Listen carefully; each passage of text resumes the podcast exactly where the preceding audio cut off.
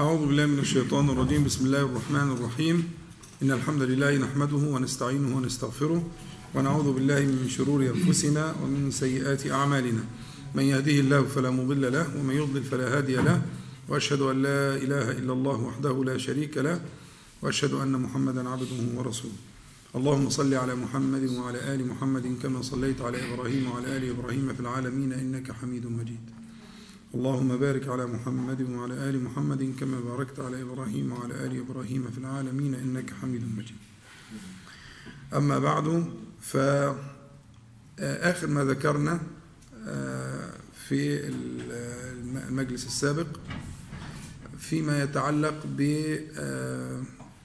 بالتعرف على الله تبارك وتعالى بأسمائه وصفاته واتفقنا أن هذا منتهى مراد كل العلوم يعني كل العلوم النافعة كل العلوم النافعة إنما تذهب بك في النهاية إلى التعرف على الله تبارك وتعالى بأسمائه وصفاته ومن أجل ذلك أرسل الله تعالى الرسل الكرام ومن أجل ذلك أنزل الله تبارك وتعالى الكتب المطهرة.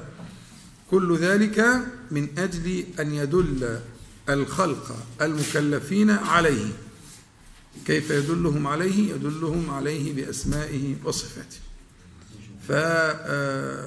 فالعلم بأسماء الله تبارك وتعالى وصفاته أصل لكل معلوم. وحقيقة الكون كله حقيقة الكون كله تدور على أسماء الله تعالى وصفاته. فالكون كله هو مقتضى الأسماء والصفات.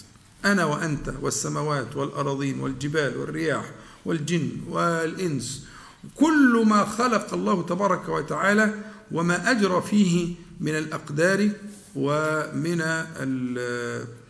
الأحكام سبحانه وتعالى كل ذلك مقتضى أسمائه وصفاته. فالتعرف على الله تبارك وتعالى بأسمائه وصفاته هو غاية الغايات. ولكن قلنا إننا سنتعرف عليه سبحانه وتعالى بأسمائه وصفاته بطريقة مختصرة وننتبه إلى مقتضى الأسماء والصفات. يعني ما ينبغي على المكلف إذا تعرف على اسم من أسماء الله تعالى ما ينبغي عليه أن يفعل ما ينبغي عليه أن يكون حاله بعد تعرفه على اسم الله تبارك وتعالى من أسمائه الحسنى. فذكرنا إن عنوان هذا الدرس هو ذلكم الله ربكم وقلنا إنها تكررت في القرآن الكريم عدة مرات سبع مرات. وإن هذه الجزء من الآيات الكريمة اشتمل على اسم الله تعالى الإله الله وعلى اسم الله تعالى الرب. والالوهيه والربوبية هي أول ما أول المدخل أول المدخل إلى الاسماء والصفات أن تتعرف على الألوهية وعلى الربوبية.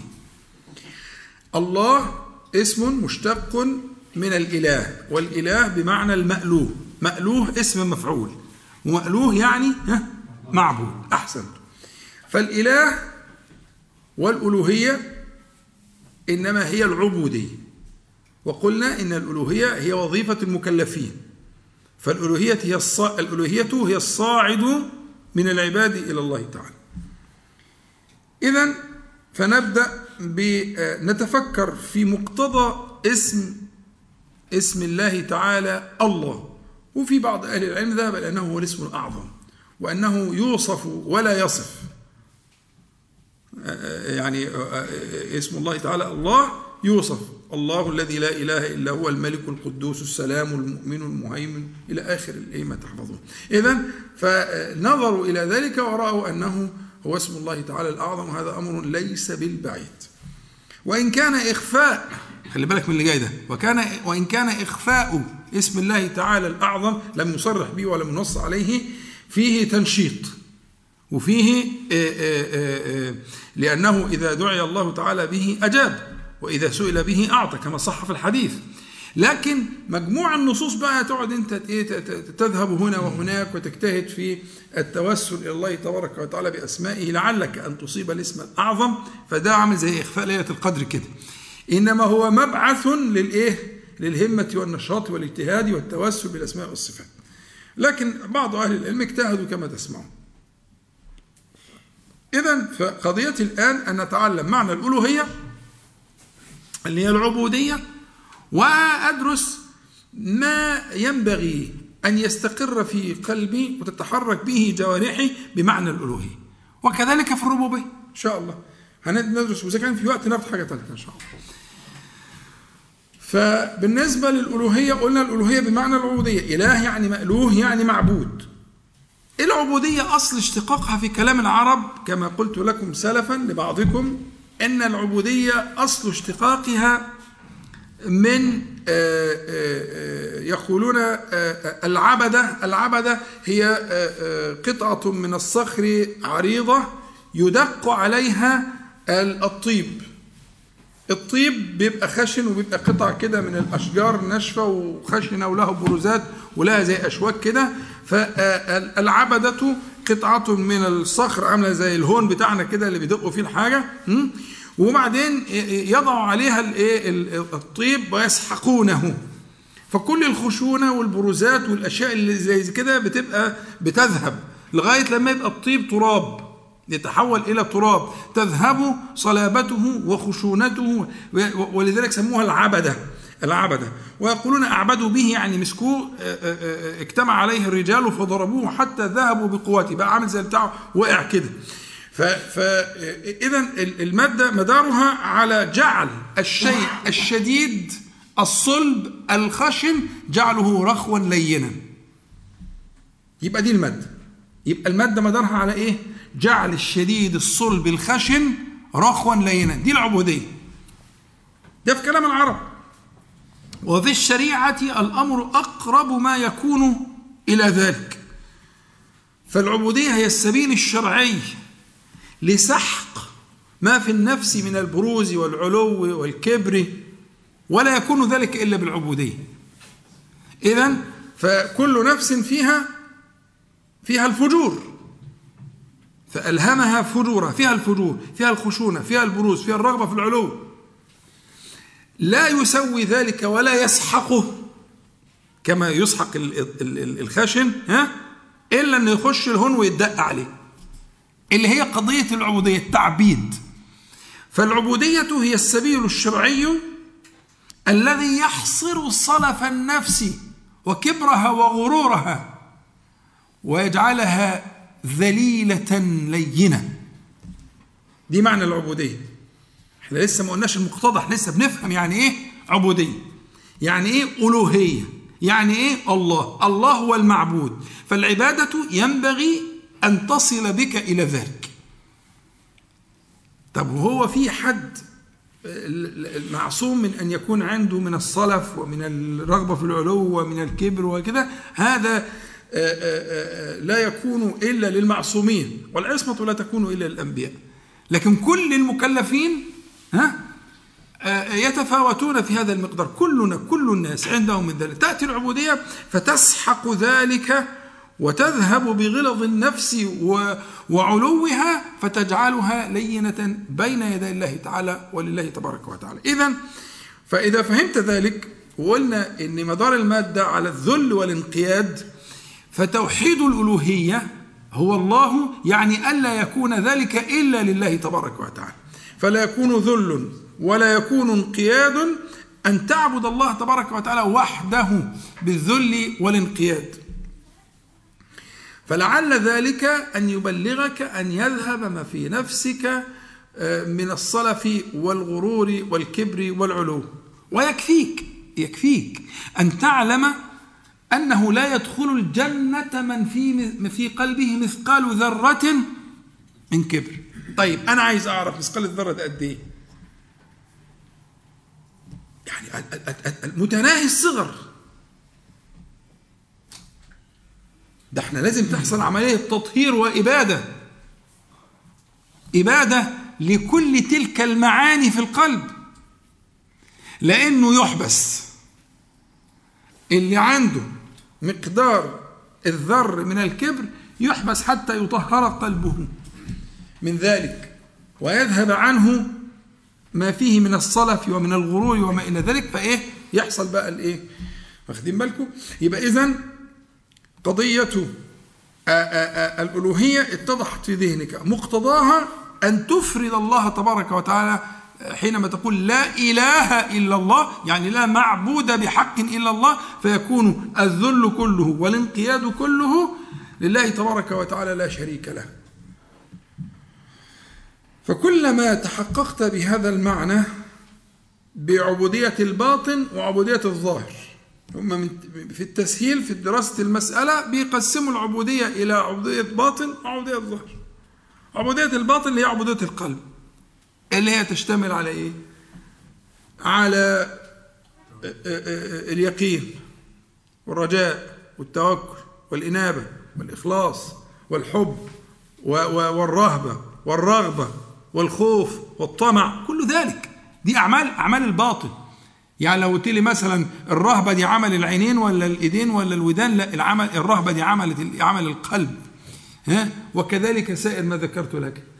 فإفراد الله تبارك وتعالى على نحو من الذل له سبحانه وتعالى بهذه المعاني هو المقصود بعبودية وعبودية الظاهر هي ما يكون يقسمونها برضه للتسهيل يقسمونها إلى عبودية اللسان وسائر الأركان لأن اللسان له خصوصية.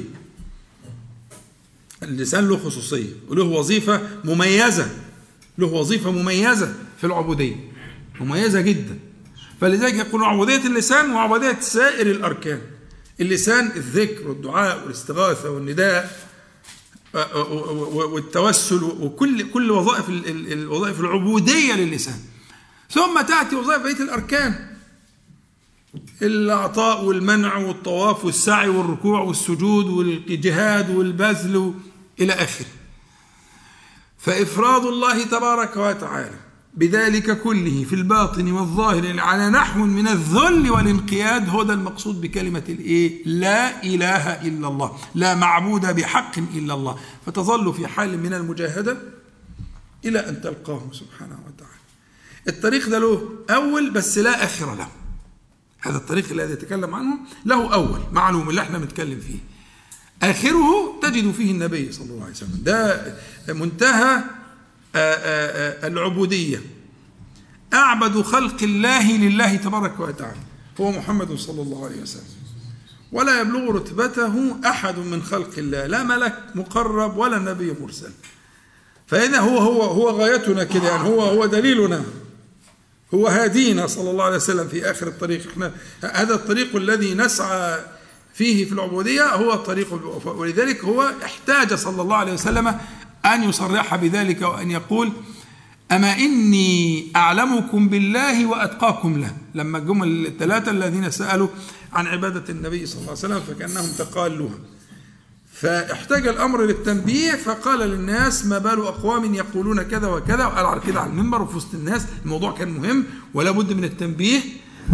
يقولون كذا وكذا أما إني أعلمكم بالله وأتقاكم له. خلاص؟ فهو بلغ الإيه؟ النهاية في في ذلك صلى الله عليه وسلم وهو قدوتنا في هذا الطريق. فاذا مقتضى العبودية مقتضى الألوهية مقتضى اسم الله تعالى الله حينما تقول لا إله إلا الله لا معبود بحق إلا الله فهذا هو المقتضى أن تراقب نفسك في عبودية الباطن والظاهر أن توحد الله تبارك وتعالى أن يكون ذلك معه على الذل والانقياد. فيش واحد يبقى عبد يقول له والله أنا لسه ما اقتنعتش. مفيش حاجة اسمها ما اقتنعتش. أنت ممكن تقول كده قبل الإيمان. قبل لا إله إلا الله. بس بعد لا إله إلا الله ما فيش كلام زي كده. هو كل ما كل ما تحتاج إليه أن يثبت ذلك أن الله قاله. بس مش أكتر من كده. أن الله قاله. بس. فهمت؟ خلاص. ليس لك إلا أن تكون على نحو الذل والانقياد. ممكن تفهم وأنت ما تفهمش. ولو تذكر لما كنا بنتكلم في الحج والعمرة إحنا قلنا إن في أشياء معقولة وأشياء غير معقولة. والغير معقول كتير جدا. في الحج بالذات كتير جدا. وإن إحنا بنتعبد بالمعقول اللي هو المعلل اللي له علل وغير المعقول ولا إيه؟ أه؟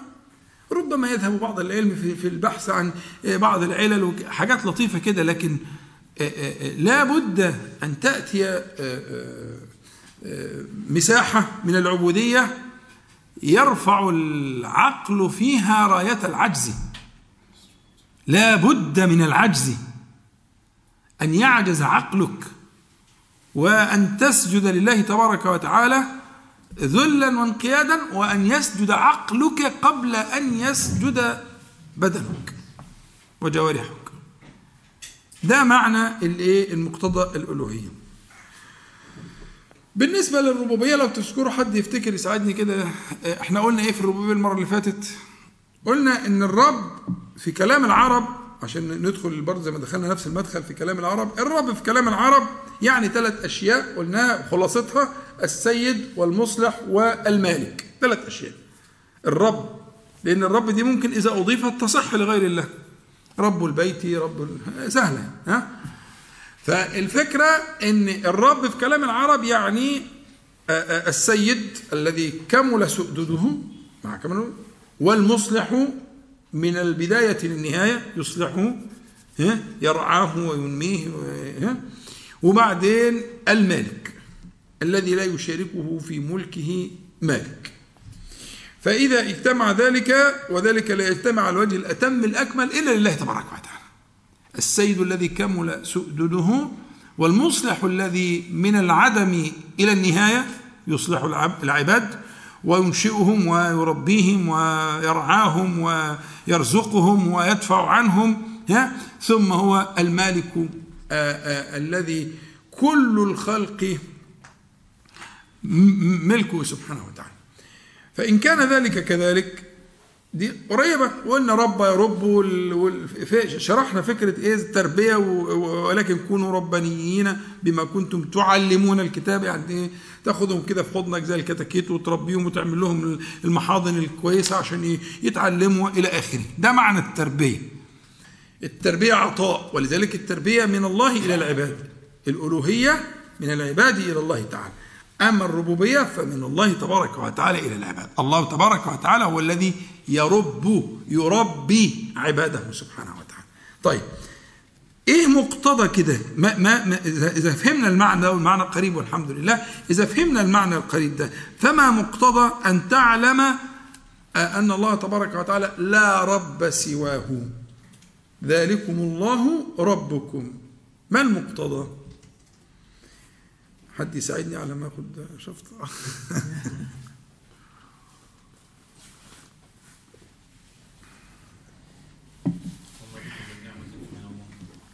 جميل. يعني أن يعتقد أن كل ما هو فيه من النعم من الله سبحانه وتعالى وليس من غيره. سبحانه وتعالى إذا أراد المزيد أو الإصلاح أو كده تمام؟ أحسنتم. أنتم كده أساتذة. آه. ألا له الخلق والأمر. فلما تفرد في الخلق يتفرد في الأمر. هي كده معناها كده. ألا له الخلق والأمر دي هي الألوهية الربوبية بالظبط هي الألوهية الربوبية. ألا له الخلق دي الربوبية. ها؟ والأمر دي الألوهية. ألا له الخلق وبالتالي فله الإيه؟ الأمر. تمام؟ سهل كويس جدا. عايزين نبسط الموضوع شوية. عايزين نخش في الإيه؟ في الغرض من الدرس. أنت اعتقادك بأنه لا رب سواه سبحانه وتعالى يخليك تشوف في نصيبك مثلا من النسب والصحة والعلم والذكاء والمال والزوجة والأولاد. لا ما دي كلها ربوبية يا عمي. ما هي دي الربوبية؟ الربوبية هي هي هي ما ما ما اختاره هو لك في كل ذلك. لونك شكلك.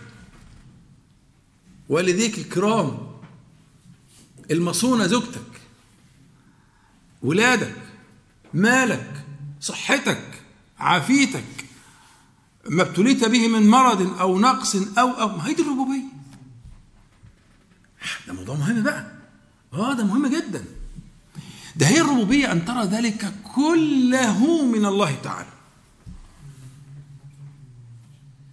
واخدين بالكم؟ أن ترى ذلك كله من الله تبارك وتعالى. هتبتدي الرؤية تتغير. يعني إن شئت أن تعترض إن شئت أن تتمرد ها؟ فاذكر أولا وقبل كل شيء أنه إيه؟ هو ربك. وربك يخلق ما يشاء. ما قالش والله. مش كده ولا إيه؟ آه يخلق ما يشاء ويختار. اهدى شوية انت متمرد على إيه؟ على زوجتك؟ متمرد على إيه؟ على وظيفتك؟ على رزقك؟ على عيالك؟ على صحتك؟ ما تفهمني الحكاية إيه؟ ما هي اصل قضية الربوبية لازم تستقر في قلبك. لازم يستقر في قلبك أنه هو الرب. من البداية للنهاية. من العدم إلى الآخرة. إلى الدار الآخرة. هو الرب لا إله إلا هو. ولا رب سواه. يبقى اذا المفهوم بقى يبقى أنا المقتضى هيبتدي ياخد مفهوم آه، داخل في كل حياتي. في جميع التفاصيل. فإذا نظرت إلى هذا النظر طيب أنت عايز تقول لي يا عم الشيخ إن إحنا نسلم بقى؟ أنا ما قلتش كده. أنا أقول الأول تفهم كده. وإذا أردت التغيير مالوش سكة غير كده. صح؟ أصل هو مصدر واحد. الصحة مصدرها واحد. العلم مصدره واحد. الذكاء مصدره واحد. العيال مصدرها واحد. الزوجة مصدرها واحد. كل ما تراه ده له مصدر واحد. فإن شئت فإليه. لأنه لا رب سواه. لا يقدر المقادير. مش كده وبس. ده هو كمان سبحانه وتعالى جعل الدعاء يرفع القدر النازل. كمان. يعني يعني جعل العبودية اللي هي الجزء الخاص بالألوهية لأن إذا إذا ارتفع الدعاء والقدر نازل وكان دعاء مستوفيا لشرط القبول النبي عليه الصلاة والسلام يقول يعتلجان إلى يوم القيامة. يعني يتدافعان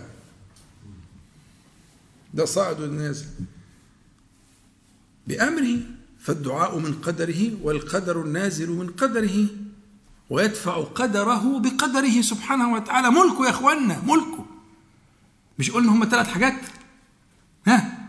السيد والمصلح والمالك. ده ملكه.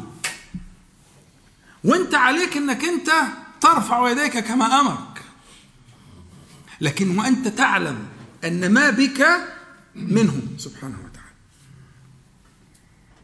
ما تعقله وما لا تعقله ما تعرفه وما لا تعرفه ما تحبه وما لا تحبه ما ترضاه وما لا ترضاه كل ذلك منه سبحانه وتعالى. إذا فمقتضى توحيد الربوبية.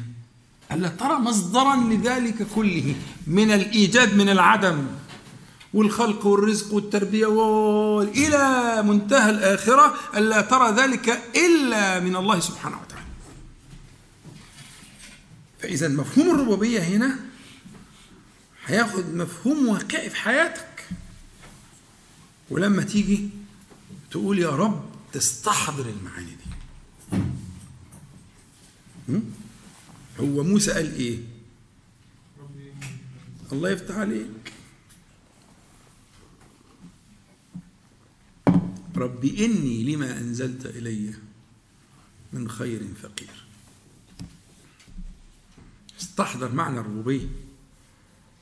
غريب في بلد غريب منقطع لا مال ولا زاد ولا جنس أي حاجة. وخارج هربان من القتل ولا أي حاجة. فلم فلم يتوجه قلبه إلا إلى ربه سبحانه وتعالى.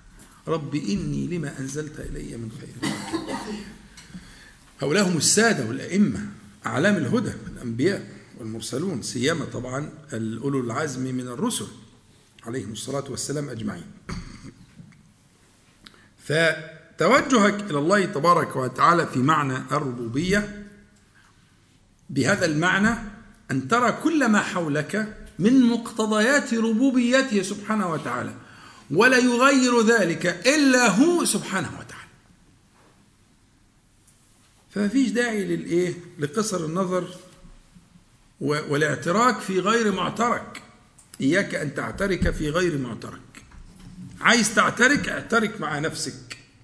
هذه التي آه، طالما أوردتك الموارد.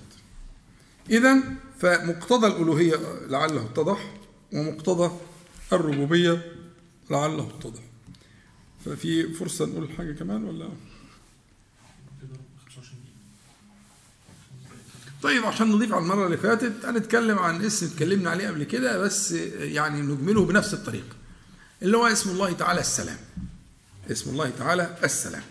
هو متكرر جدا في النهار والليل السلام عليكم السلام عليكم في الصلاة تسلم في الصلاة في التحيات بتسلم. فاسم كثير التردد والتكرار من أسماء الله تبارك وتعالى. والله تعالى هو السلام كما سمى نفسه سبحانه وتعالى في كتابه. والسلام آه، يعني معناها السالم ذو السلامة. السلام معناها صاحب السلامة ذو السلامة. الذي سلم سبحانه وتعالى من كل عيب ونقص فتنزه عن العيوب والنقائص واتصف بالكمال جل جلاله. يبقى ده معنى السلام. يبقى السلام هو السلامة ذو السلامة من العيب والنقص سبحانه وتعالى. ذلك في ذاته وفي فعله. ولذلك انت بتقول في دبر الصلاة اللهم أنت السلام. دي الذات. ومنك السلام ده الفعل. خلاص؟ اتفقنا كده؟ حلو يبقى هو دي معنى السلامة. طيب مقتضى مقتضى فكرة ال ال ال ال ال ال الإيمان بذلك أن, أن, أن تنزه الله تبارك وتعالى في قلبك ووجدانك ودعائك وذكرك وكل ما يكون بينك وبين الله تبارك وتعالى أن تضمن تنزهه سبحانه وتعالى عن كل نقص وبالتالي اتصافه جل جلاله بالكمال كله سبحانه وتعالى. طيب أمال بقى بنتكلم في أثار أخرى زي ما قلنا في معنى دلالة الفعل أن الله سبحانه وتعالى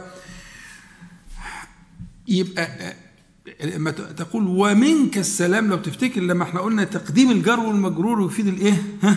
القصر يفيد القصر ها؟ اللهم أنت السلام ومنك السلام مش والسلام منك ومنك السلام يعني منك وليس من غيرك فهنا القصر ده يعلمك أنك لا تطلب السلامه لا لنفسك ولا لغيرك إلا منه سبحانه وتعالى. السلامه السلامة لا تطلبها من الحوادث ومن الآلام ومن الجراح ومن الكرب ومن الغم ومن الهم ومن كل لا تطلب إلا منه لقولك ومنك السلام. تطلبها لنفسك وتطلبها لغيرك تطلبها للنبي عليه الصلاة والسلام. تقول السلام عليك أيها النبي مش تقول كده؟ أنت, أنت, أنت تطلب السلامة له صلى الله عليه وسلم. تطلب السلامة لأحبابك ولأولياء الله تعالى والمجاهدين ولأبنائك ولزوجك ولأهلك ولإخوانك. فإذا المقتضى هنا بعد ما, ما, ما فهمنا معنى السلام المقتضى هنا ألا تطلب السلامة لك أو لغيرك إلا منه سبحانه وتعالى وأن تعتقد أنه لا سلامة لا سلامة إلا منه إلا منه سبحانه وتعالى. عندنا حديث جميل قوي لما النبي عليه الصلاة والسلام بيقول حديث صحيح يقول لن تدخلوا الجنة حتى تؤمنوا ولن تؤمنوا حتى تحابوا. وتحابوا هنا يعني تتبادلوا يبادل بعضكم بعضا الحب من الطرفين يعني. ها؟ أن تتبادلوا المحبة حتى تحابوا. ألا أدلكم على شيء إذا فعلتموه تحاببتم؟ أفشوا السلام بينكم. طبق بقى على القاعدة اللي قلناها دي. يعني إيه أفشوا السلام بقى هنا؟ يعني أن يطلب كل منكم أن يسلم الله تعالى الآخرين. مش تقول السلام عليكم بس كده لا السلام عليكم شوف فهمنا غلط. مش كده مش مش بالسطحية دي. لا. أن يطلب كل منكم السلامة للآخرين. أفشوا. يبقى في في فشو في إفشاء في حاجة فشت. بقت لا يمكن السيطرة عليها. الذي يكون كذلك لا يمكن حده. ذهب إلى كل. إيه هو الذي لا يمكن حده؟ أن يطلب كل واحد منكم السلامة ها للآخرين. السلامة من العيب والنقص والمرض والذل والإهانة. هو ده معنى أفشوا السلام. إفشاء السلام أصلا الحديث أصله يعني يعني عظيم قوي ألا أدلكم على شيء إذا فعلتموه وتحببتم إيه اللي يحقق المحبة بينكم؟ إفشاء السلام بمعنى أن يطلب كل منكم السلامة للآخرين وأن يرجوها. وأن يسأل الله تبارك وتعالى ذلك وأن يكون حريصا عليه وأن يعمل لذلك. فذلك هو على الأقل أقل الرتب أن يسأل الله تعالى أن يدعو الله سبحانه وتعالى أن يسلم العلماء والمجاهدون والدعاة وأهل الخير وأن يسلم الجيران والأحباب والإخوان. يكون هو مصدر لذلك وأن يتبادل ذلك الناس جميعا. فهنا تدخلون الجنة جميعا. وأيديكم في أيدي بعض. إذا فهذا المعنى دلنا على أن معنى كمثال الحديث اللي ضربناه ألا أدلكم على شيء إذا فعلتموه تحاببتم؟ أفشوا السلام بينكم. فإذا هذا من مقتضى اسم الله تبارك وتعالى السلام. ونتوقف على هنا وإن شاء الله نكمل في اللقاء المرة الجاية بإذن الله. تفضل حضرتك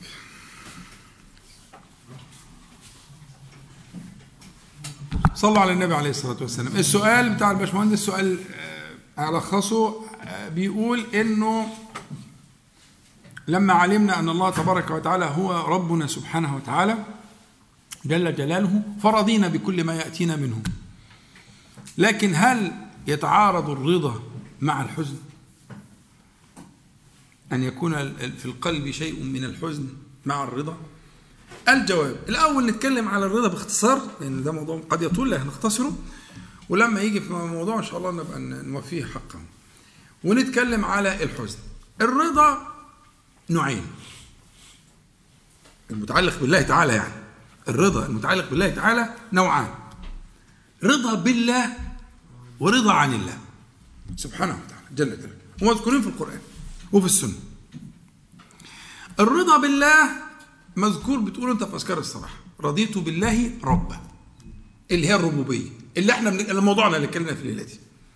اللي هو فكرة إيه؟ الرضا بالربوبية.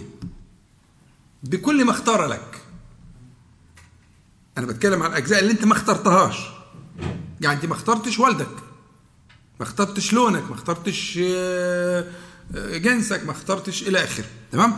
فأنت ترضى باختيار الله تبارك وتعالى. ده رضيت بالله ربا.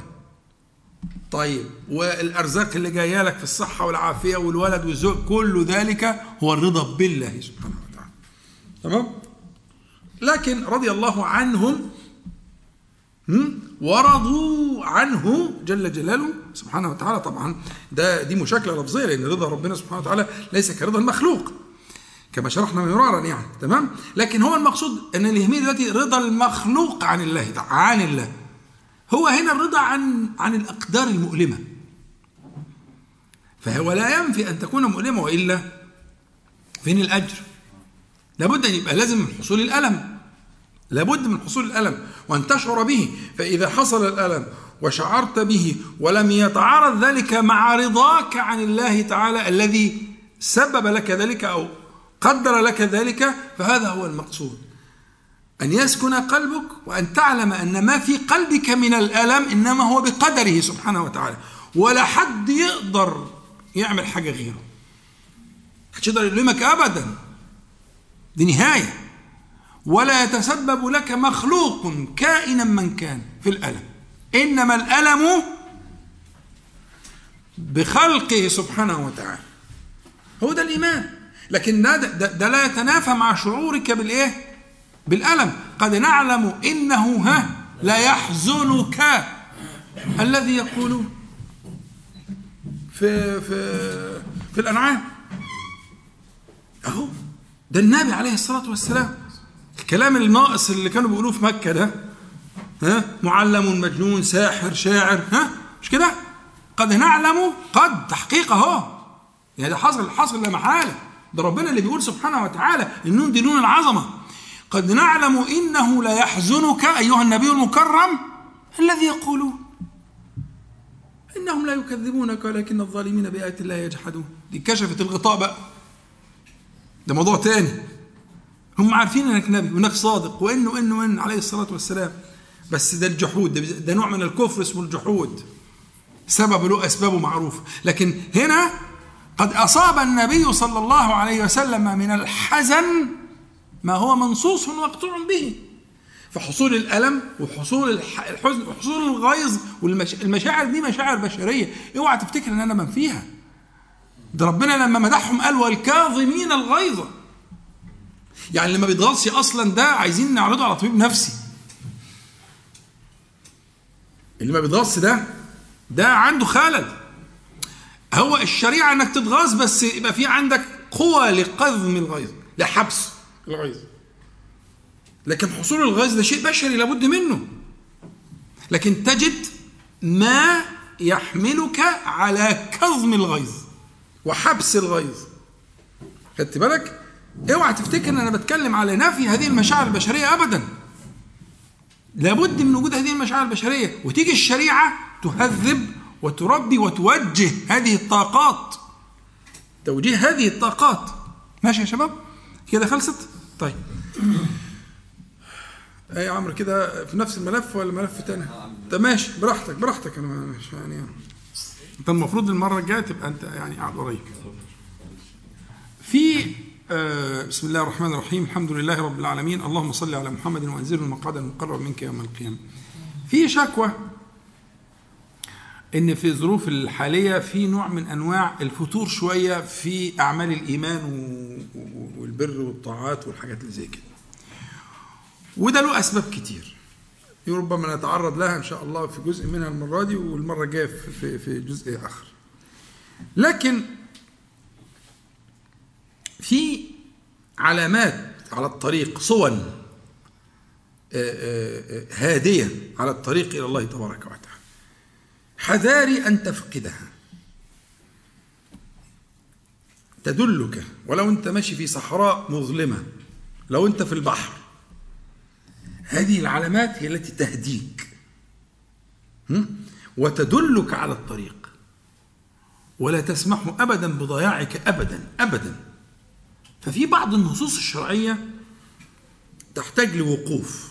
من ضمنها النص اللي إيه؟ هقوله مرة ولو حد سمعه هديله جايزة إن شاء الله. أقوله مرتين إن شاء الله. يعني إيه؟ أنتم مدعوون؟ اما كل مرة بعمل الحكاية دي كنوع من التنشيط. هو النص فيه شيء عجيب. اولا هو حديث رواه مسلم رحمه الله في صحيحه من طريق ابن مسعود بس موقوف على ابن مسعود. العلماء بيقولوا إن الكلام اللي موجود في الحديث ده يأخذ حكم المرفوع. ففي أحيانا الأحاديث موقوفة موقوفة يعني من كلام الصحابة كلمة موقوف يعني من كلام الصحابة. بس تأخذ حكم المرفوع ليه؟ يقولوا المعاني اللي فيها معاني نبوية. بس الصحابي عبر عنها جمعها وعبر عنها بألفاظه هو فليست ألفاظا نبوية ولكنها معاني نبوية. فالحديث اللي هنقوله دلوقتي ده في صحيح مسلم هو موقوف على ابن مسعود ولا الحكم المرفوع. طيب ابن مسعود بيقول إيه؟ بيقول من سره أن يلقى الله غدا مسلما فليحافظ على هؤلاء الصلوات حيث ينادى بهن هم ست جمل عشان اللي عايز يحفظ هسهل له المهم. دي الجملة الأولى. من سره أن يلقى الله غدا مسلما فليحافظ على هؤلاء الصلوات حيث ينادى بهن في قوله أن يلقى الله غدا مسلما. تتنور معاك آية في سورة آل عمران يا أيها الذين آمنوا اتقوا الله حق تقاته ولا تموتن إلا وأنتم مسلمون. استجابة للآية دي كيف تكون؟ يلا عايز حد يناقشني. لما ربنا تعالى يقول ولا تموتن إلا وأنتم مسلمون. طب هو حد عارف يموت إمتى؟ آه. احسن يبقى هو معناها دوموا على الإسلام. معنى الآية ها؟ إلزموا الإسلام. لأن الموت يأتي بغتة. طب كيف نستجيب لهذا الأمر؟ ده أمر.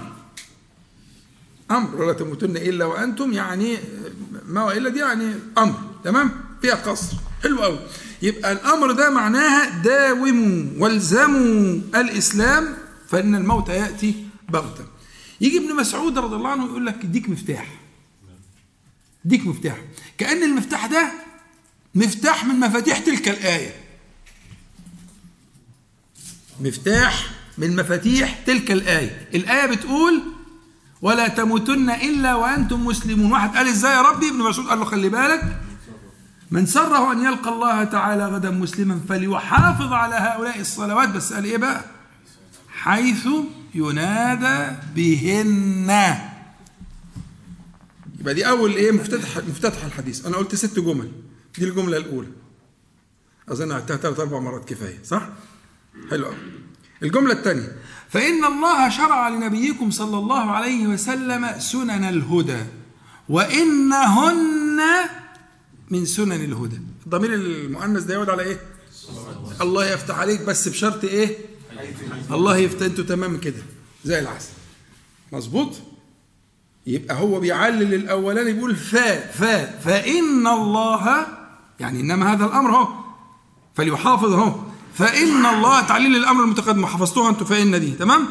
فإن الله شرع لنبيكم ها سنن الهدى. وإنهن من مش كل بس من عيون من كبريات من أصول من معالم الطريق وإنهن من إيه؟ من سنن الهدى جمال كلام جميل جدا. الجملة الثالثة ولو أنكم صليتم في بيوتكم كما يصلي هذا المتخلف في بيته لتركتم سنة نبيكم. ولو تركتم سنة نبيكم لضللتم. الكلام ده ما ينفعش يكون كلام نبوي. مش تكونوا فاهمين. لذلك ناس من أهل العلم المحققين قالوا أنه يأخذ حكم المرفوع. ولو أنكم صليتم في بيوتكم كما يصلي هذا المت... هذا المتخلف مش شخص بعينه يعني هو مش بيش... لا يقصد شخصا بعينه. ولكن المتخلف لكن اسم الإشارة هنا بيعمل نوع من الاستحضار كأن تمثلت هيئة كده لشخص معين يعني كريه. ها؟ ولو أنكم صليتم في بيوتكم كما يصلي هذا المتخلف في بيته لتركتم سنة نبيكم. ولو تركتم سنة نبيكم لضللتم. دي الجملة إيه أحسنتم. اعيدها ولا كده خلاص؟ حفظته؟ طيب. ثلاثة معقول. طيب يبقى أنت ثلاثة وغيرك يقول الثلاثة التانيين إن شاء الله. خلاص أنت أول واحد يقول الثلاثة الأولانيين. حلو جدا. طيب الجملة الرابعة. وما من رجل يتطهر في بيته فيحسن الطهور فيحسن الطهور. ثم يعمد إلى مسجد من مساجد الله تعالى إلا كتب له بكل خطوة حسنة ورفع بها درجة وحط عنه بها سيئة. ده نوع من الترغيب. نوع من الترغيب. يبقى المسألة لا تجد مثل هذا الجزاء في غير ما أدعوك إليه. وما من رجل يتطهر في بيته فيحسن الطهور ثم يعمد إلى مسجد من مساجد الله إلا كتب له بكل خطوة حسنة. ورفع بها يعني بتلك الخطوة درجة وحط عنه بها سيئة. إذا هذا أراه غاية الترغيب. منتهى المنى. اللي قبل كده كان فيه ترهيب. اللي هو إيه؟ ولو أنكم صليتم في بيوتكم كما يصلي هذا المتخلف لتركتم سنة نبيكم. ولو تركتم سنة نبيكم ها؟ ده ترهيب. ده تخويف. وهي دي طريقة الشرع. يجي ده مع ده. يعمل التوازن. فكان في الترهيب بتاع الضلال والتخويف من الضلال وفي عندنا الترغيب بتاع الخطوة إن كل خطوة فيها ثلاث أجور. كل خطوة فيها ثلاث أجور. يقول ولقد رأيتنا وما يتخلف عنها إلا منافق معلوم النفاق. المنافقين كانوا على قسمين أيام النبي عليه الصلاة والسلام. ناس اشتهروا وتعرفوا أو أخبر عنهم النبي صلى الله عليه وسلم أو جاء القرآن بفعلهم إلى آخره وأناس كانوا مستورين. فبيقول يعني العملة السودة دي ها وما رأيتنا يتخلف عنها عنها يعني ده بيتكلم على أيام النبي عليه الصلاة والسلام. يعني أيام النبي عليه الصلاة والسلام كان المتخلف ده متهم. المتخلف غير عذر طبعا لأن العذر جاي في الجملة السادسة وما رأيتنا يتخلف عنها إلا منافق معلوم النفاق. هو مش عايز يقول لك إذا تخلفت عن الصلاة فأنت منافق لكن عايز يقول لك خلي بالك إن أنت اشتركت معه في ظاهر حاله في ظاهر فعله فإياك أن تكون كذلك. شبهة يعني شبهة شبهة تمام؟ وما رأيتنا يتخلف عنها إلا منافق معلوم النفاق ولقد كان الرجل يؤتى به يهادى بين الرجلين جملة ستة حتى يقام في الصف. يهادى يعني إيه؟ آه ده أصحاب الأعذار. الهدي والهداية وال يعني هو يتمايل يعني. يعني يهادى بين الرجلين يعني كأنه عن يمينه وعن يساره من يساعده في الخطو إلى المسجد. إلى هذا الأمر آه يعني ربما يكون من أصحاب الأعذار ولكنه يتوق ويتشوق ويرغب إيه أن أن أن يشهد الصلاة في المسجد حيث ينادى بهن خلاص؟ ودي صوره من الصور يعني هو بيحكي في الجملتين الأخرانيين رضي الله عنه بيحكي عن حال الصحابة الكرام مع النبي عليه الصلاة والسلام في مسجد النبي عليه الصلاة والسلام في قوله ولقد رأيتنا وما يتخلف عنها إلا منافق معلوم النفاق ولقد كان يؤتى بالرجل يهادى بين الرجلين حتى يقام في الصف. ده وصف الحال الايه الحال المسجد النبوي المشرف. أنت بتقول لي عن الكلام ده أنت بتقصد بإيه يا عم الشيخ؟ أقصد بيه إن إذا الأمور اتلخبطت عليك واضطربت. وما من عابد إلا ويعتريه ذلك. إيه يعني الكلام ده؟ في ناس ماشية على طول على أنت مش واخد بالك أنت مش فاهم. لازم كل واحد تجي له فترة يحصل فيها خلل يحصل فيها اضطراب. وكأنها سنة الله تعالى في خلقه. مين اللي قال لك الكلام ده؟ مين اللي قال لك يا محمد؟ النبي عليه الصلاة والسلام. النبي عليه الصلاة والسلام قال إن لكل عابد شرة وإن لكل شرة فترة. الشر يعني الهمة والنشاط والعلو لما بتبقى أنت يعني في أحسن حالاتك. وإن لكل شرة فترة. الفترة يعني الفتور والانقطاع. دي قاعدة. كلنا كده. ما فيش حد خارج عن كده إلا النبي عليه الصلاة والسلام. تفتكروا قصة حنظلة وفي مسلم لما حكيتها لكم؟ ارجعوا لها في التسجيل. مع أبي بكر وراح يشتكي قال له نفق حنظلة إلى آخر ما ما, ما ذكرنا. كله كده. إن لكل عابد شرة وإن لكل شرة فترة. فإن صاحبها سدد وقارب فارجوه وإن أشير إليه بالبنان فاحذروه. بمعنى إنه في الشرة والفترة في حدود يعني الشارع حط حدود للفترة. من حكمة الشارع. أمال إيه؟ طبعا. يعني حتى لما الفردة تنام لها حدود.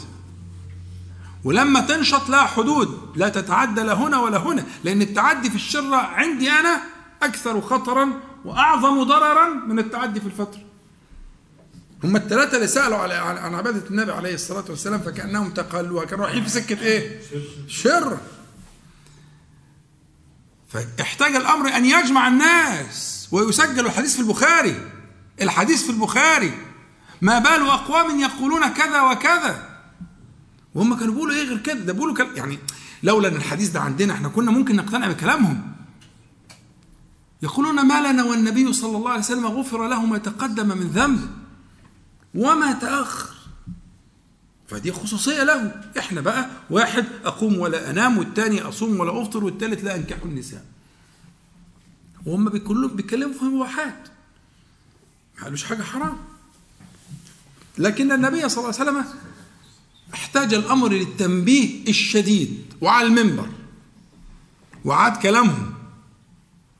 عاد كلامهم. يقرر ما بال أقوام يقولون كذا وكذا. أما إني أقوم وأنام وأصوم وأفطر وأنكح النساء فمن رغب عن سنتي فليس مني. وقدمها كما قلت لكم مرارا أما إني أعلمكم بالله وأتقاكم له. علم وعمل. يعني اللي شايفينه دي القدوة. أنا قدوتكم. صلى الله عليه وسلم. خدين بالكم الكلام؟ إذا فأنا ما تفتكرش إن أبقى فرحان لو تجاوز في الشر ده أخطر. وأصعب في الارتداد والرجوع. هلك المتنطعون كما قال عليه الصلاة والسلام. ها؟ قال وأمر أن يقول في القرآن الكريم وما أنا من المتكلفين. التكلف والتنطع والتعمق كل ذلك من أعظم الشرور. علما وعملا. طيب. يبقى نرجع هنا. لأنه الخبر اللي إحنا قلناه ده نحمله إليكم من النبي صلى الله عليه وسلم. فلا بد يا حبيبي هتجيلك فترات يبقى فيها فتور أزمنة يبقى فيها فتور. وشيء من الانقطاع تعمل إيه يا جميل؟ لازم يبقى فيه عندك علامات على الطريق. لا تسمح بالمساومة فيها. وهي دي بركتها هتردك وهترجعك. من ضمنها الحديث اللي معانا ده. تعظيم قدر الصلاة. الكلام اللي قلناه في الأول خالص الأذان. إياك أن تفقده إياك أن يفقد الأذان أثره في قلبك ومعناه. الله أكبر يعني أكبر. قف مع نفسك. يردك ذلك ردا جميلا إليه سبحانه وتعالى. والله الذي لا إله إلا هو. إن هذا لكاف. تعظيمك للأذان كاف أن يردك. كلما حصل الانحراف الطبيعي اللي لابد من حصوله كلما حصل لابد أن يردك ردا جميلا إليه سبحانه وتعالى. ردا جميلا إليه سبحانه وتعالى. وعلشان كده هو متكرر ومتوزع على الليل والنهار. فاهمين؟ يعني من الحكم على تفرق الصلاة وتوزعها على الليل والنهار على الأحوال المختلفة والأزمان المختلفة. من الحكمة في ذلك أنك أنت نفسك متقلب وليك أحوال. فربما تحتاج في الظهر ما لا تحتاجه في العصر وتحتاج في المغرب ما لا تحتاجه في العشاء ثم يأتي الفجر فتحتاج إلى ذلك كله مثلا. واخد بالك من الفكرة؟ فإذا هذا التوزع هو مناسب لخلق لخلقتك أنت. ولما فطرك الله عليه. سبحانه وتعالى. تمام؟ يبقى إذا ابن مسعود رضي الله عنه يحمل إليكم من مشكاة النبوة. من سره أن يلقى الله تعالى غدا مسلما فليحافظ على هؤلاء الصلوات حيث ينادى بهن. فإن الله شرع لنبيكم سنن الهدى. وإنهن من سنن الهدى. ولو أنكم صليتم في بيوتكم كما يصلي هذا المتخلف في بيته لتركتم سنة نبيكم. وبعدين ولو تركتم سنة نبيكم ضللتم واخدين بالكم. هو ده الكلام. فأنت عايز تقول والله أقول لك لا. ستنهاه صلاته بس على النحو ده. حتى لو في خلل حتى لو في تقصير حتى لو في غفلة حتى لو في محافي لكن تأتي الصلوات. حتى في حديث في إسناده مقال ولكن عندي هو مجبور إن شاء الله. يقول تحترقون تحترقون فإذا صليتم الصبح غسلتها. ثم تحترقون تحترقون فإذا صليتم الظهر غسلتها. يعني غسلت آثار الحريق. وترجع تاني تجديد. إحلال وتجديد يتم مع كل صلاة. ثم تحترقون في العصر والمغرب والعشاء. يعني أنت طول النهار ماشي لكن تيجي وقت الصلاة هو ده الضمان ده صمام الأمان. ويبدأ بتعظيم الأذان وتعظيم قدر الصلاة بالوضوء والطهارة الظاهرة والباطنة وبالخطوات وبالسنة القبلية وبتكبيرة الإحرام وما قلناه في الصلاة. تحترقون دي إشارة ليه؟ من المعاصي ما تحترقون يعني يصيبكم من حريق المعاصي والذنوب. تحترقون معناها يصيبكم من رمادها وأذاها ما يصيبكم. هو الإنسان كده المؤمن كده. إن المؤمن خلق مفتنا نسيا. لازم يفتن.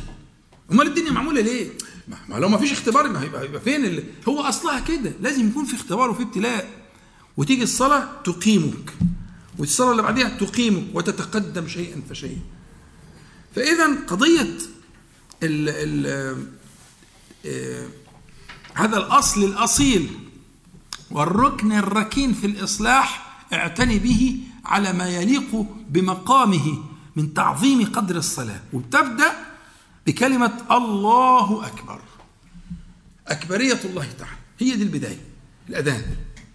وتتدرج معها شيئا فشيئا حتى ترجع كيوم ولدتك أمك.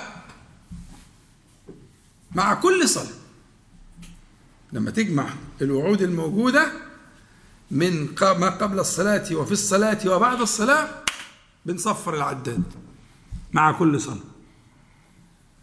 فتستقبل عهدا جديدا وصفحة جديدة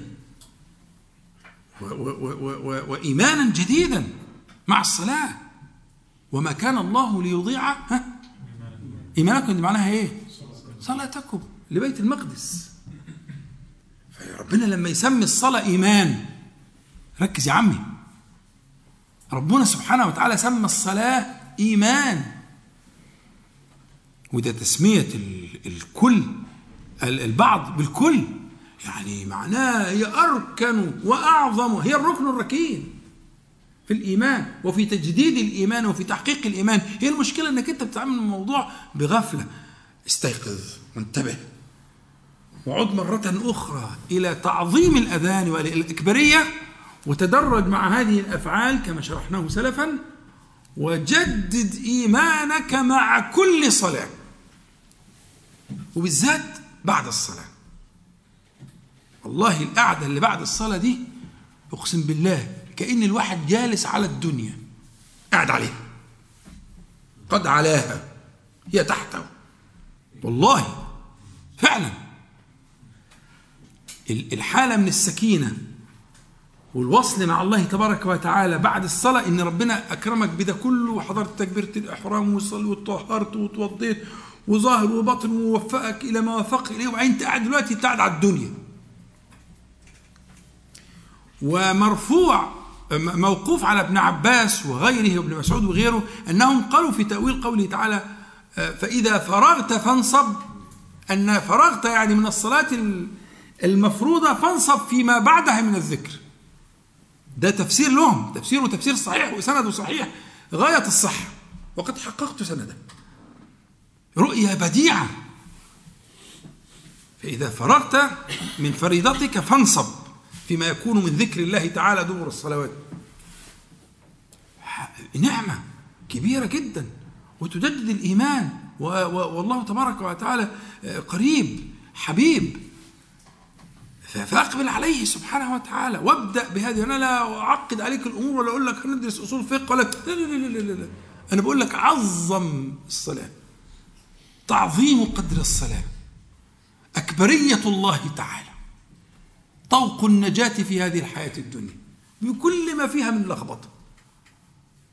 فإذا يعني ما ذكرت هذه النصيحة لابن مسعود رضي الله عنه التي يحملها إليك من مشكاه النبوة فعض عض عليها بنواجذك عض عليها بنواجذك طيب نكتفي على هذا المقدار وتاخدوا بقى أظن كده. تاخدوا الفسحة بس أرجو ألا تطول يعني إن شاء الله ونلتقي بعد الفسحة. سبحانك اللهم ربنا وبحمدك أشهد أن لا إله إلا أنت أستغفرك وأتوب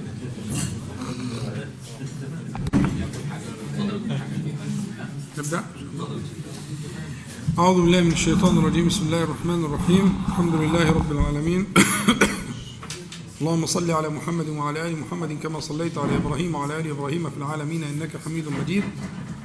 اللهم بارك على محمد وعلى آل محمد كما باركت على إبراهيم وعلى آل إبراهيم في العالمين إنك حميد مجيد. في الراحة آه، في إخوة سألوا على الحديث آه، إن لكل عابد شرة وإن لكل شرة فترة فإن صاحبها سدد وقارب فرجوه وإن أشير إليه بالبنان فاحذروه وأرادوا شرح الحديث. فقلت إن شاء الله آه، المرة الجاية فكروني نبدأ به لأنه هيحتاج فقرة مستقلة إحنا كنا بنستشهد به لم يكن أصلا في صلب المحاضرة لكن آه، آه، حديث عظيم وله روايات كثيرة وقد وفقني الله تعالى وجمعت كل روايات الحديث.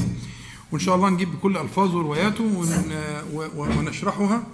إن شاء الله المرة الجاية. فكروني بس وإن شاء الله نبدأ به لأنه حديث آه، في في متعلق بما كنا نتكلم فيه قضية الاستقامة وانقطاعات الطريق والإفراط والتفريط وما إلى ذلك.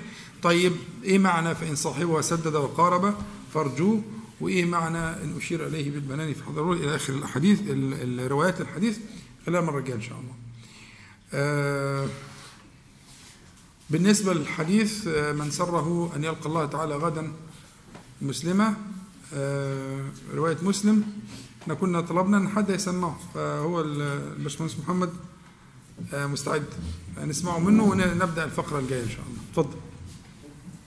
طيب آه، في صحيح مسلم روى موقوفا عن ابن مسعود وله حكم مرفوع من سره أن يلقى الله غدا من سره أن يلقى الله تعالى غدا مسلما فليحافظ على هؤلاء الصلوات حيث ينادى بهن.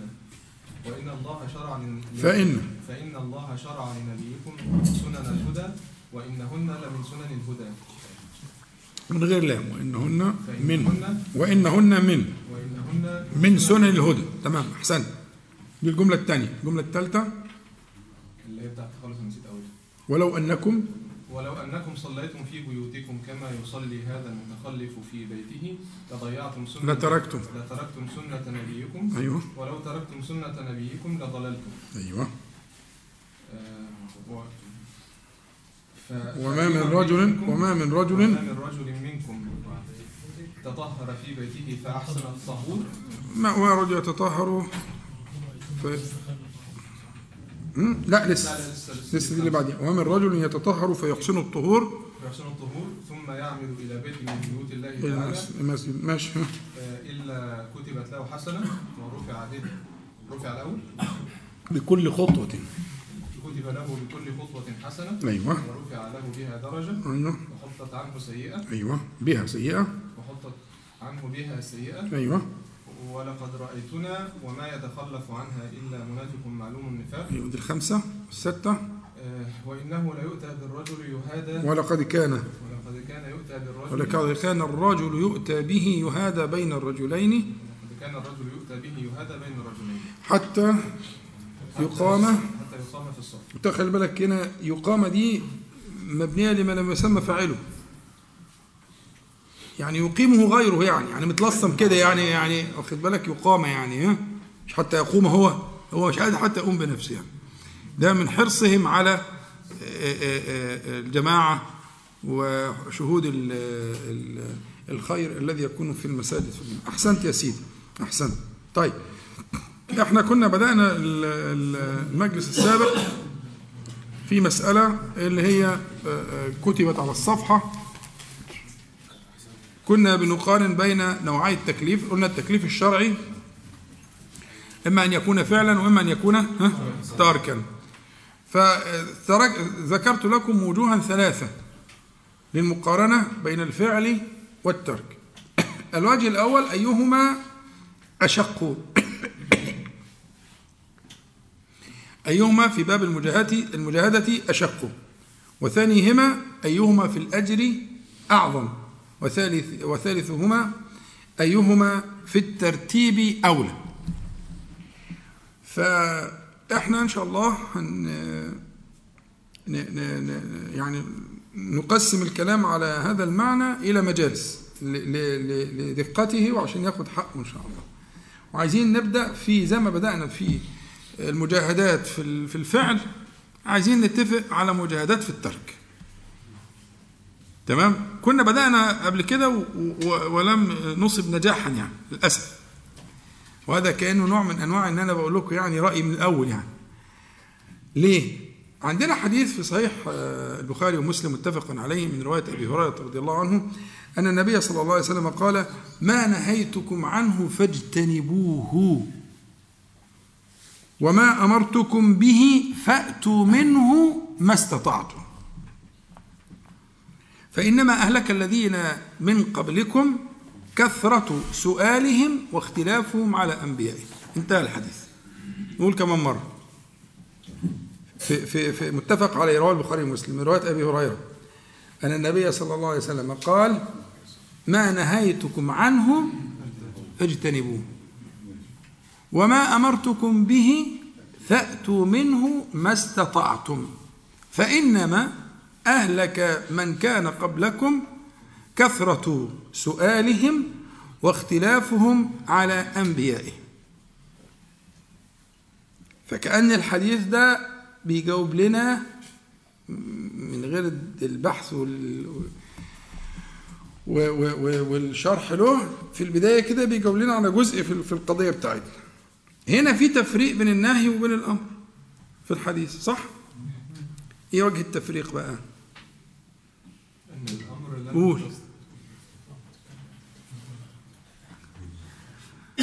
انت رأي شايف إيه؟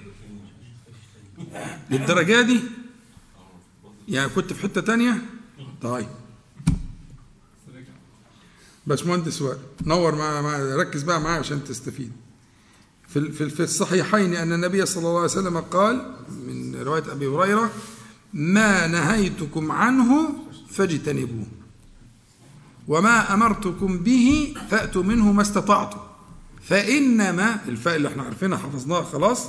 فإنما أهلك من كان قبلكم كثرة سؤالهم واختلافهم على أنبيائهم. اللي بعد فإنما صعب هشرحه إن شاء الله. بس يعني ركز في الجزء الأولاني. الجزء الأولاني في الحديث عامل مقارنة بين الامر والنهي صح؟ ما تقول يا عم وائل طيب إيه اللي شايفه أنت في في في الفرق بين الاثنين النهي قاطع يعني ها يعني أحسنت أحسنت. قاطع يعني لابد من الانقطاع لكن ال- الأمر بال بالإتيان بال- بالأوامر يعني على حسب المقدرة يعني. يعني علقه بالاستطاعة. طبعا. تمام. يبقى لقينا إن الفعل علقه النبي عليه الصلاة والسلام ها بالاستطاعة. والترك ما جعل فيه مخرجا. بقى يا محمد. الموضوع خطير. الله يفتح عليك. يا كأن محمد بيقول انت بتورطنا يعني انت حفرت لنا حفرة وقعتنا فيها. بس أنا قصد أنا قصد يوسف أنا قصد بس دي حفرة المحبة خلي بالكم يعني عشان بحبكم يعني. لكن ده كلام النبي صلى الله عليه وسلم وده حديث متفق عليه. النهي يا اخوانا في في في باب المجاهدة لا شك إنه أشق. النهي أنا قلت ثلاث معايير. قلت ثلاث معايير. المعيار الأول ذكرته في, في, في, في مشقة المجاهدة. في مشقة المجاهدة النهي أشق قولا واحدا. أصل النهي ما فيش فيه ما فيش فيه مخارج. وضد الشهوه ما فيش فيه مخارج يعني هو إيه ما نهيتكم عنه فاجتنبوه. وكمان فاجتنبوه دي كلمة تقيلة شوية. عارف فاجتنبوه يعني إيه؟ مش ما قالش فاتركوه. ما قالش فذروه الاجتناب الافتعال من الجنب يعني أنت في جنبه وهو في جنبه. هل ممكن واحد يتصور إن جنبه اليمين يلتقي مع جنبه الشمال يا عم ياسر؟ هو ده. كما لا يلتقي جنباك فهو ده الاجتناب. آخر مرحلة من تحريم الخمر كانت إيه؟ اللي هي في المائدة. إنما الخمر والميسر والأنصاب والأزلام رجس من عمل الشيطان ها؟ الاجتناب يعني إذا التقى جنباك فليلتقيا فكما أن جنبيك لا يلتقيان فكن كذلك. دي معنى فاجتنبوه كلمه تقيلة يعني. مجاهدة مجاهدة يعني. عايزة رجالة زي حضراتكم كده. ما نهيتكم عنه ها؟ فاجتنبوه وما أمرتكم به فأتوا منه ما استطعتم. والتكاليف كلها التكاليف الأوامر منوطه بالاستطاعه وبتسقط بعدم الاستطاعة. بالوجود البدائل أو حتى من عدم وجود البدائل. موضوع واسع جدا وسهل وقريب لكن المنهيات غير كده خالص منهيات لا بد فيها من الحزم والعزم يبقى أول بعد لقيناه في الحديث هو قوله صلى الله عليه وسلم ما نهيتكم عنه فاجتنبوه حفظتوها؟ ها؟ اوعى تنسوها عشان دي موجودة في القرآن وفي السنة وكلمة جميلة وبديعة واوعى تنساها. مش كلمة خفيفة كده لا ده اجتنبوه دي آخر حاجة. الحم... الخمر حرم في القرآن الكريم في أربع مراحل. أربع مراحل. هم؟ آخر مرحلة هي المرحلة بتاعت تجتنبوا دي اللي هي مرحلة سورة المائدة. خدت بالك؟ فشوف بقى المرحلة الأخيرة كانت عاملة إزاي؟ ولذلك هم الصحابة رضي الله عنهم لما نزل تحريم الخمر وخلي بالك الخمر ده كان رأس مال ناس كتير منهم يعني كان تجارتهم وأموالهم وبعدين بيعتق يعني بيقعد سنين يعني في خمور بتقعد سنين عشان ثمنها يبقى غالي. وفي خمور خفيفة كده بتبقى مش عارف إيه ولا موضوع كبير يعني. ولذلك يسألونك في البقرة يسألونك عن الخمر والميسير قل فيهما إثم كبير ها؟ ومنافع للناس. والإثم مفرد والمنافع جمع. صح؟ الإثم مفرد والمنافع جمع ها؟ وإثمهما أكبر من نفعه. لكن أثبت الله تعالى للخمر منافع. لكن هنا تغليب المفسدة تغليب المفسدة على المنفعة على المصلحة. لأن مفسدتها أكبر فخلاص. فالشاهد بقى أن الصحابة أراقوا أراقوا الخمر حتى غرقت بها سكك المدينة. ما عادوش بقى يستنوا. طب ما ينفع تخليلها طب ما هو تخليلها على فكرة جائز. يعني تخليل الخمر جائز بتبقى حلال. الخمر لو زودنا ال ال ال الأكسدة بتاعتها درجة واحدة بس ها؟ يتحول لحمض اللي هو الخل. والخل مباح نعم الإدام والخل في البخاري. الخل حاجة جميلة. لكن هم حتى ما سألوا عن ذلك ولكن كسروا الأواني وحتى غرقت بها سكك المدينة. من من قوة الاستجابة هم كانوا عايزين في الخمر فصلا. يعني ضاقت بها نفوسهم لما رأوا فيها من الخبث. فكانوا يسألون الله تعالى فالتحريم الأخير للخمر جه استجابة للحالة اللي كان فيها الصحابة رضي الله عنهم. فلما جاء الحكم ما استنوش أي تفاصيل ولا أي طب طب نخلل ده ما نخللش ما فيش بقت تكسر الأواني وتراق في السكك المدينة. حتى امتلأت وغرقت بها سكك المدينة. كما في الحديث الصحيح. فالشاهد إنه ما نهيتكم عنه فاجتنبوه. فشوف أنت الصورة اللي إحنا وصفناها دي ده الاجتناب. صورة يعني مفصحة عن الإيمان الإيمان العجيب اللي كان في قلوب الصحابة رضي الله عنهم. الصحابة دول خير خلق الله تعالى بعد الأنبياء والمرسلين. بلا خلاف. بلا خلاف عند أهل السنة. خير خلق الله تعالى في مجموعهم بعد الأنبياء والمرسلين هم أصحاب النبي صلى الله عليه وسلم. وخيرهم أبو بكر رضي الله عنه. ده اعتقاد أهل السنة. يبقى ما نهيتكم عنه؟ ها؟ خلاص أظن دي ثبتت رسخت خلاص؟ الحمد لله. وما أمرتكم به فأتوا منه ما استطعتم. كلمة لا يكلف الله نفسا إلا وسعها إلا ما آتاها كما في القرآن وإيه ما استطعتم دي؟ لها طريقتين في الفهم. صلوا على النبي عليه الصلاة والسلام وركزوا كده حتى دي فيها دقة شوية. فيها حتى فيها دقة شوية. إيه الموضوع يا عمي؟ فأتوا منه ما استطعتم يعني اخر تجيب آخر. ما استطعتم يعني آخر جهدك هنا غاية الاستطاعة. يبقى المفروض لما أجي أقول حصل العجز يعني حصل العجز بعد بذل غاية غاية الجهد بعد بذل غاية الجهد الآن يمكن أن نقول في عجز. يبقى لا يحكم بالعجز إلا بعد استيفاء الوسع. خلاص ما عادش في مكان في المجهود ولا في الطاقة إن إحنا نقدر إيه؟ نعمل. خلاص ما عادش. ساعتها يسقط التكليف. واخد بالك؟ تلاقي ناس في المساجد ناس كبار دول قاعدين يصلوا على الكراسي. تيجي أنت كراجل سني تكلمه تقف يروح واقف يتكلم معاك تقعد تتكلم معاه 10 دقايق وهو واقف. الراجل مستحي ان يقعد على الكرسي بيكلمك بس هو مش فاهم. يعني هو قادر يقف اهو.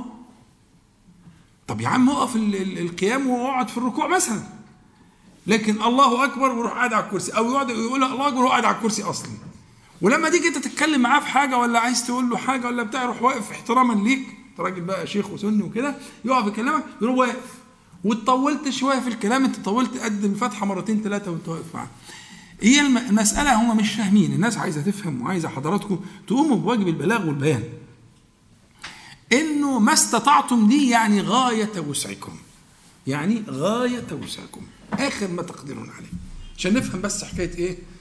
وما امرتكم به فاتوا منه ما استطعتم. مفهوم؟ طيب. فانما أهلك من كان قبلكم إنما إحنا عندنا في في ال- في البيان زي ما شرحناه قبل كده تفيد الإيه؟ القصر.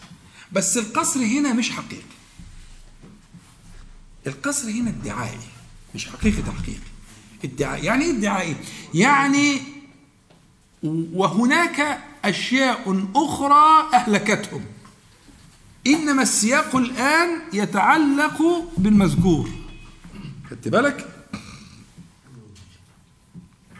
خلاص؟ فإنما المشركون نجس. هم حاجات تانية. لكن هنا القصد إن المقام ده استدعى هذه الصورة من القصر. يبقى في الحديث اللي معانا هنا فإنما أهلك من كان قبلكم يعني إيه بقى؟ ها؟ يعني وأهلكهم غيرهم لكن السياق الآن معني بهذه المذكورات. يعني لم يكن سبب هلاك من كان قبلكم في خلاف بس الراجح عند جمهور العلم إن هم إن هم جمهور أهل العلم اللي هم اليهود والنصارى. مش أهلك اليهود والنصارى كثرة سؤالهم واختلافهم على انبيائهم بس لا. في أشياء تانية أهلكتهم ومذكورة في القرآن الكريم ومذكورة في السنة. أمال إيه بقى معنى فإنما أهلك من كان قبلكم؟ قلت لك هذا فيما يوافق السياق الذي نحن فيه. هذا المناسب للكلام. فإنما أهلك من كان قبلكم كثرة سؤالهم واختلافهم على أنبيائهم. الأولانية لكثرة السؤال اللي هي مش معنى كثرة السؤال على إطلاقه ولكن السؤال اللي فيه تعنت. السؤال اللي فيه نية خبيثة. السؤال اللي الغرض منه التهرب والتملص. السؤال اللي غرض اللي الغرض منه إيجاد الشبه وإيقاع الفتن. خدت بالك؟ لكن كثرة السؤال الصالح للنفع وال وللعمل الصالح ليس مقصودا هنا.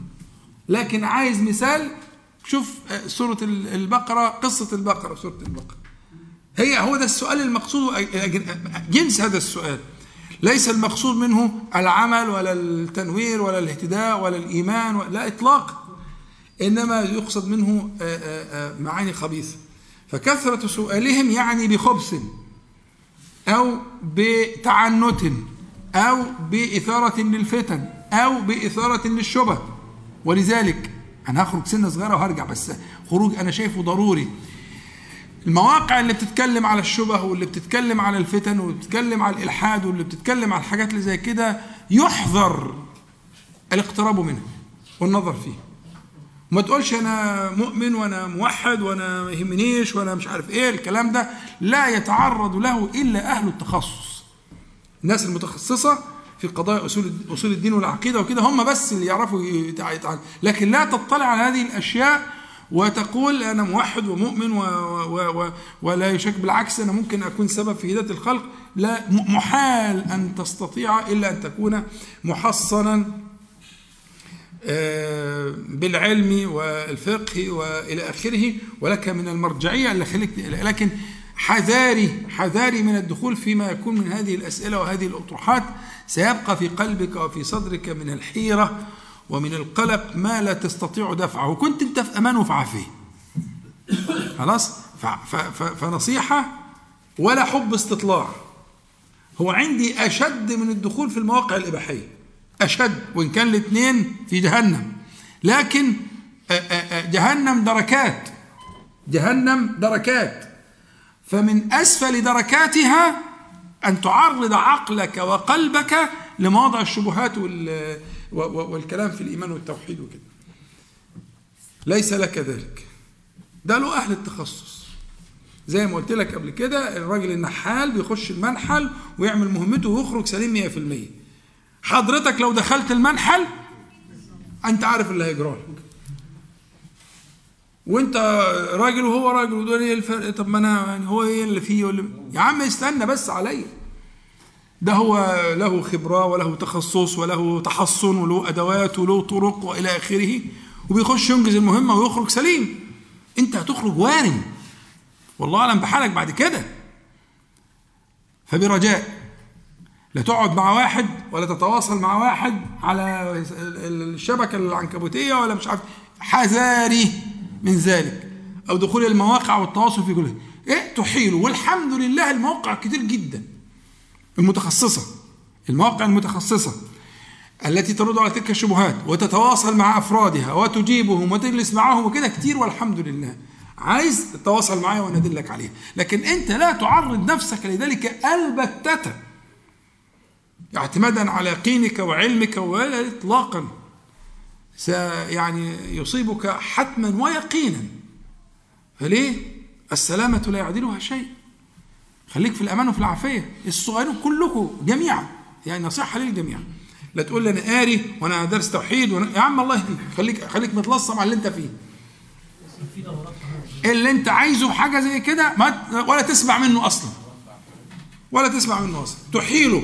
يا عم عندك الموقع الفلاني التاني بتاع وهيتواصلوا معاك وعليكم السلام ورحمة الله. ولا تسمع منه ولا يسمع منك. مش شغلتك.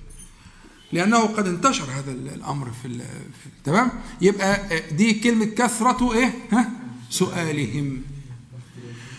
قوله عليه الصلاة والسلام واختلافهم على أنبياء من اختلاف على يعني زي إيه؟ لا تختلفوا على أئمتكم كده. الاختلاف على الأئمة الذي نهى عنه النبي عليه الصلاة والسلام يعني أن يخالفوا أنبياءهم فيما جاءوا به من الهدى والنور فيخالفوهم في ذلك سواء بشبهات أو بشهوات. خلافهم لأوامر ونواهي الأنبياء والمرسلين الذين جاءوا بالهدى والنور فلما خالفوهم ها وفسقوا وحصل منهم ما حصل كان لهم يعني مثال مثلا آخر ما كان من بين موسى عليه السلام وقومه. آخر العهد كان إيه؟ بعد الروايات التي يشيب لها الولدان. آخر حاجة آخر حاجة خلاص على أبواب بيت المقدس. ها؟ وده ونصحوا منه عليه السلام ومن غيره من الصالحين الذين كانوا معه. قال رجلان من الذين أنعم الله عليهما. يعني الموضوع واضح. لكنهم قالوا اذهب أنت وربك فقاتلا. وشوف الوقاحة. اذهب أنت وربك بكاف الخطاب. يعني هو رب واحدة مش مش ربهم. دي وقاحة. إذا أنت وربك. مش إذا أنت وربنا. لا حتى كان يكون فيها شيء من الشفاعة أو الأدب. إذا أنت وربك فقاتلا. إنها هنا. فإذا ده كان آخر عهد ما بعدها مات عليه السلام. هو وهارون مات. وترك بني إسرائيل هذه الحال. هو ده الكلام الاختلاف على الأنبياء. أن يأمرهم بالأمر أو ينهاهم عن النهي أو يحملهم على كذا أو كذا ثم يختلفون عليه. فهذا هو الذي أورده الموارد كثرة سؤالهم على النحو الذي قلناه واختلافهم على أنبيائهم فإذا في باب المجاهدة في باب المجاهدة الترك أشق. أظن كده اقتنعتوا؟ طيب. أنا كان عايز أعرض عشان برضو مش عارف الوقت عايز أعرض نتفق على حاجة. أنا كان عرضت عليكم عدة أشياء المرة اللي فاتت. كلمتكم في الصيام وكلمتكم في غض البصر وكلمتكم في مد العين وفي حفظ الفكر. وكلمتكم في الغيبة والنميمة. خمس أشياء. ذكرتهم يعني كعناوين. كل دي هذه كلها من المنهيات.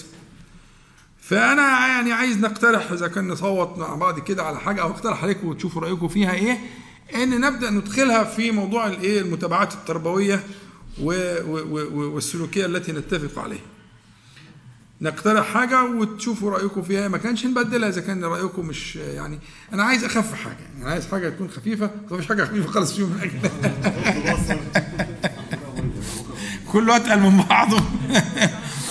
آه معلش بس تفهموا القضية لأن أنا أنا بس عايزين يعني العمل هيبين ويظهر ويكشف ال- الجانب النظري اللي شرحناه إن فعلا ال- ال- المجاهدات في التروك أشق. أشق. فلما هناخد حاجة من الحاجات اللي أنا ذكرتها دي أو غيرها إذا اقترحتم أنتم براحتكم ونطبقها إن شاء الله هتلاقوا فيها يعني بيان للي إحنا قلناه ويكون فيها خطوة إلى الأمام إن شاء الله. فمن الأشياء الخمسة اللي أنا ذكرتها آه، وزي زي ومش عايز أسبق الأحداث عايز أتكلم في الأجر. أجور الأشياء دي فوق ال- ال- ال- التصور. أحيانا يترك تقديرها لله تعالى ولا يعين لها. يعني مثلا هنقول إيه كانت بكل خطوة حسنة ودرجة. يعني في عندك معايير. ها؟ في عندك معايير. لكن هناك يقول لك إيه إلا الصوم فإنه لي وأنا أجزي به. طب إيه المعايير والموازين والمكاييل؟ افتح. ما لها سقف. فاهم الفكرة؟ يعني في باب الأجور في باب الأجور موضوع منهيات أنت هتخطو خطوات واسعة جدا؟ الكف عن محارم الله وغض البصر والحاجات دي أجورها فوق فوق الحساب والحصر. واخد بالك؟ لكن كتير من الأعمال اللي هي ال ال ال الأوامر هتلاقي أجورها معلومة ومحدودة و- وموعود بها أجور طبعا عظيمة جدا؟ واخد بالك؟ لكن تلاقي المنهيات آه، آه، الوعد فيها مفتوح. الوعد فيها مفتوح.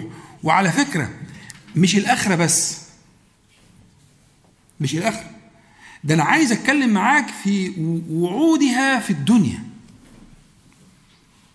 يعني موعودها في الدنيا من, من, من النور الذي يقذفه الله تعالى في قلبك فوق الخيال والوصف ويع- ويعجز عنه المقال أن يبلغه المقال. إن, أن ما يعدك الله تعالى أن أن يقذف به في قلبك من النور. بكف بالكف عن محارمه فوق العبارة. لا تبلغه العبارة. أنا مش بتكلم على الآخرة بس بقى وتقول لي درجاته. لا ده ده حاجات ده وده. لكن أنا عايزك تعيش الجو إنك أنت ستكافأ في دنياك. من النور والبصيرة والسكون والرضا عن الله تعالى؟ يعني آه، آه، باب باب رحمة. اتفضل.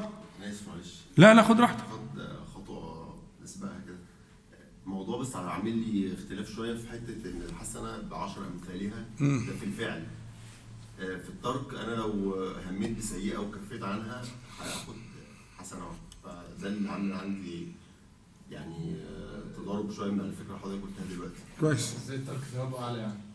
إزاي الترك ثوابه أعلى من الفعل؟ أنا دلوقتي لو عملت حسنة هاخد 10 آه، اضعافها آه، والله يعني ممكن يضاعف أكتر من كده 700 ضعف أو أكتر. لو هميت بسيئه وكفيت عنها غض البصر مثلا. بالكتير قوي هاخد آه، حسنه واحدة ده في ده فيه منع. فانا عايز أعرف إزاي ده متعارض مع اللي حضرتك شرحته دلوقتي. لا هو في قواعد عامة لعموم الأعمال وفي أجور خاصة للأعمال في الحسنة وفي السيئة. يعني الحسنة اللي بعشرة آه، آه، آه، أمثال فيه نصوص إنها إلى 700 ضعف ويضاعف الله لمن يشاء وفيه نصوص ان هو يكون من المقنطرين وفيه نصوص إنه يكون من الذاكرين. الله تعالى كثيرا والذاكرات وفيه نصوص إنه يكون على منابر من نور على يمين الرحمن وكلتا يديه يمين. ده في الفعل. طيب المسألة مش بقت حسنة بعشر أمثالها. ده العشرة دي خلاص بقت ولا حاجة. يعني أن تكون على منابر من نور على يمين الرحمن يغبطك الأنبياء الأنبياء والصديقون. طب إيش جاب العشرة حسنة يعني عايز حكاية العشرة والحسنة دي قاعدة عامة لكن في أعمال بتخص بما هو فوق ذلك في الفعل وفي الترك. في الفعل وأنا جبت لك الفعل قبل الترك عشان أنت متمسك بالفعل. الفعل أنت مش بتقول حسنه وعشر امثالها طب أنا بقول لك إن مش حسنه وعشر ده أنا هقول لك حاجة أعلى من كده بكتير جدا. ولا آلاف آلاف آلاف الأضعاف المتحابون في جلالي على منابر من نور يغبطهم الأنبياء والشهداء. مين دول؟ الناس في فزع وفي حر وفي خوف. ودول في على كثيب من مسك وروايح جميلة وقعدة مطمئنة ونور وأمان وظل وجوار الرحمن سبحانه وتعالى. عملوا إيه يا دكتور محمد. لا قاتلوا ولا قتلوا ولا دفعوا ولا انفقوا ولا حاجة خالص.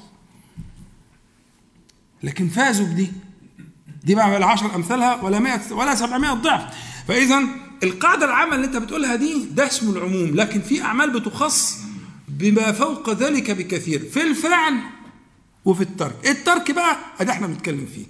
أول حاجة عليك بالصوم فإنه لا عدل له. يعني يعني عارف العدل له يعني إيه؟ يعني هو مش أحسن من الصلاة مش أعلى من الصلاة لا. صلوا على النبي عليه الصلاة والسلام. يعني هو يقوم بوظيفة لا يقوم بها غيره. دي معنى لا عدل له. يعني في وظيفة في الإصلاح في قلوبكم تظل معطلة لغاية لما يجي الصيام يقوم به. فاهمين كان الكلام ده؟ يعني الصيام له وظيفة لا تقوم إلا به. في وظيفة إصلاحية في قلب المؤمن ولذلك جعل منه فرضا. اللي هو ما ينفعش إلا عنه. وفتح الباب في التنفل. عشان تحقيق ذلك في القلب لا يكون إلا بالصيام فإنه لا عدل لا يعدله في في في هذه الوظيفة. وده كف. الصيام ترك مش فعل. من التروك من أعمال الترك. وكذلك الحديث المتفق على صحته اللي هو إلا الصوم فإنه لي وأنا أجزي به. كل عمل ابن آدم له إلا الحديث القدسي. إلا الصوم فإنه لي وأنا أجزي به. فإذا القاعدة اللي أنت قلتها قاعدة عامة والأعمال لها خصوص في الفعل وفي الترك. لو في عايز أنا ممكن أشرح أكتر من كده استقرت يعني. تمام أحسن. طيب فالأعمال زي ما قلت يعني عايزين نتفق. إحنا اتفقنا على أعمال في في أعمال الفعل الحمد لله. واللي موظف في الجدول زي ما قلنا جدول المتابعات وكده هينتفع إن شاء الله غاية الانتفاع بإذن الله. لكن عايزين نبدأ نحط حاجة من الحاجات اللي إحنا دي أو حاجة تقترحوها حضراتكم في الترك. فأنا أقترح عليكم بداية حتى تكون البداية آه يعني آه خفيفة حاجة من اثنين يا إما النهي عن مد العين في قوله تبارك وتعالى لا تمدن عينيك أو حفظ الفكر. خطرات الأفكار. واشرح دي؟ اللي تقولوها اشرحها يعني اللي تختاروها اشرحها إن شاء الله. أو تقولوا حاجة اللي أنتوا عايزينها. يعني, يعني أنا أقترح عليكم تختاروا واحدة من الاثنين دول نتفق عليهم نبدأ فيهم من الأسبوع ده لغاية الأسبوع الجاي إن شاء الله نتابع أنفسنا في اللي هنتفق عليه. اقترح تختار واحدة من الاثنين أو تختاروا ما تشاءون. إما مد العين في قوله تبارك وتعالى لا تمدن عينيك واشرحها إن شاء الله بالتفصيل أو حفظ الفكر.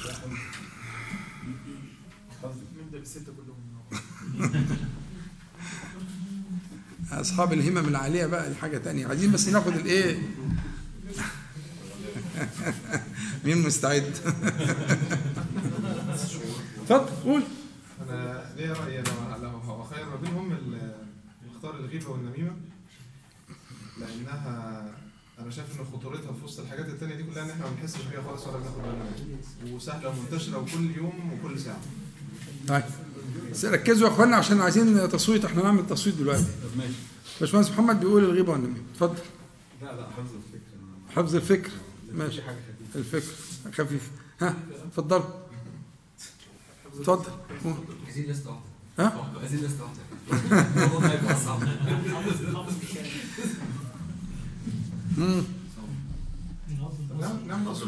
غض البصر من 20 ل 40 من 20 ل 40 إيه؟ مش فاهم. لا ده غض البصر. لا لا لا لا, لا. ده غض البصر ملوش مفعول. القرآن فيه مفعول؟ قل للمؤمنين يغضوا عن إيه؟ بس بيقول لك 20 ل 40 لا ده هو ضيق ضيق الآية. ال- الآية الآية الآية هو كده يا دكتور محمد ضيق الآية. لا لا. الآية لم تذكر المفعول. ده لما اشرحها هتلاقوا عجب. وكل المؤمنات يغضضن من أبصارهن عن إيه؟ لم يذكر. طب ليه؟ لماذا لم يذكر؟ سبحانه وتعالى. هنقول بقى إذا اتفقنا على غض البصر هنتكلم بس ده أصعب حاجة في رأيي يعني. في كل المذكور كله يعني. أشق من أشق التعبدات. من أشق ما هو أيوه بس عايزين نتدرج. يعني أنت دلوقتي بتشيل حديد. هتشيل حديد أول ما تشيل تشيل أع- أعلى حاجة وتجيب أع- 200 كيلو وتشيلهم لأ. أنت لو بتمسك الدمبلز كده وتقعد تعمل كده لغاية لما عضلاتك تقوى وبعد كده ت... يعني حاجة إيه؟ نعم يعني كل حاجة هتاخد كام محاضره؟ أسبوع. يعني على حاجة الأسبوع وناخد بيان بين الأسبوع الجاي إن شاء الله. يعني عندك أسبوع مثلا في الشيء اللي نتفق عليه. لقينا فيه تحسن الله أكبر نخش في اللي بعديها مفيش تحسن. نديها أسبوع تاني بحيث إن يبقى فيه نتحقق من آه، هذه المجاهدة في الترك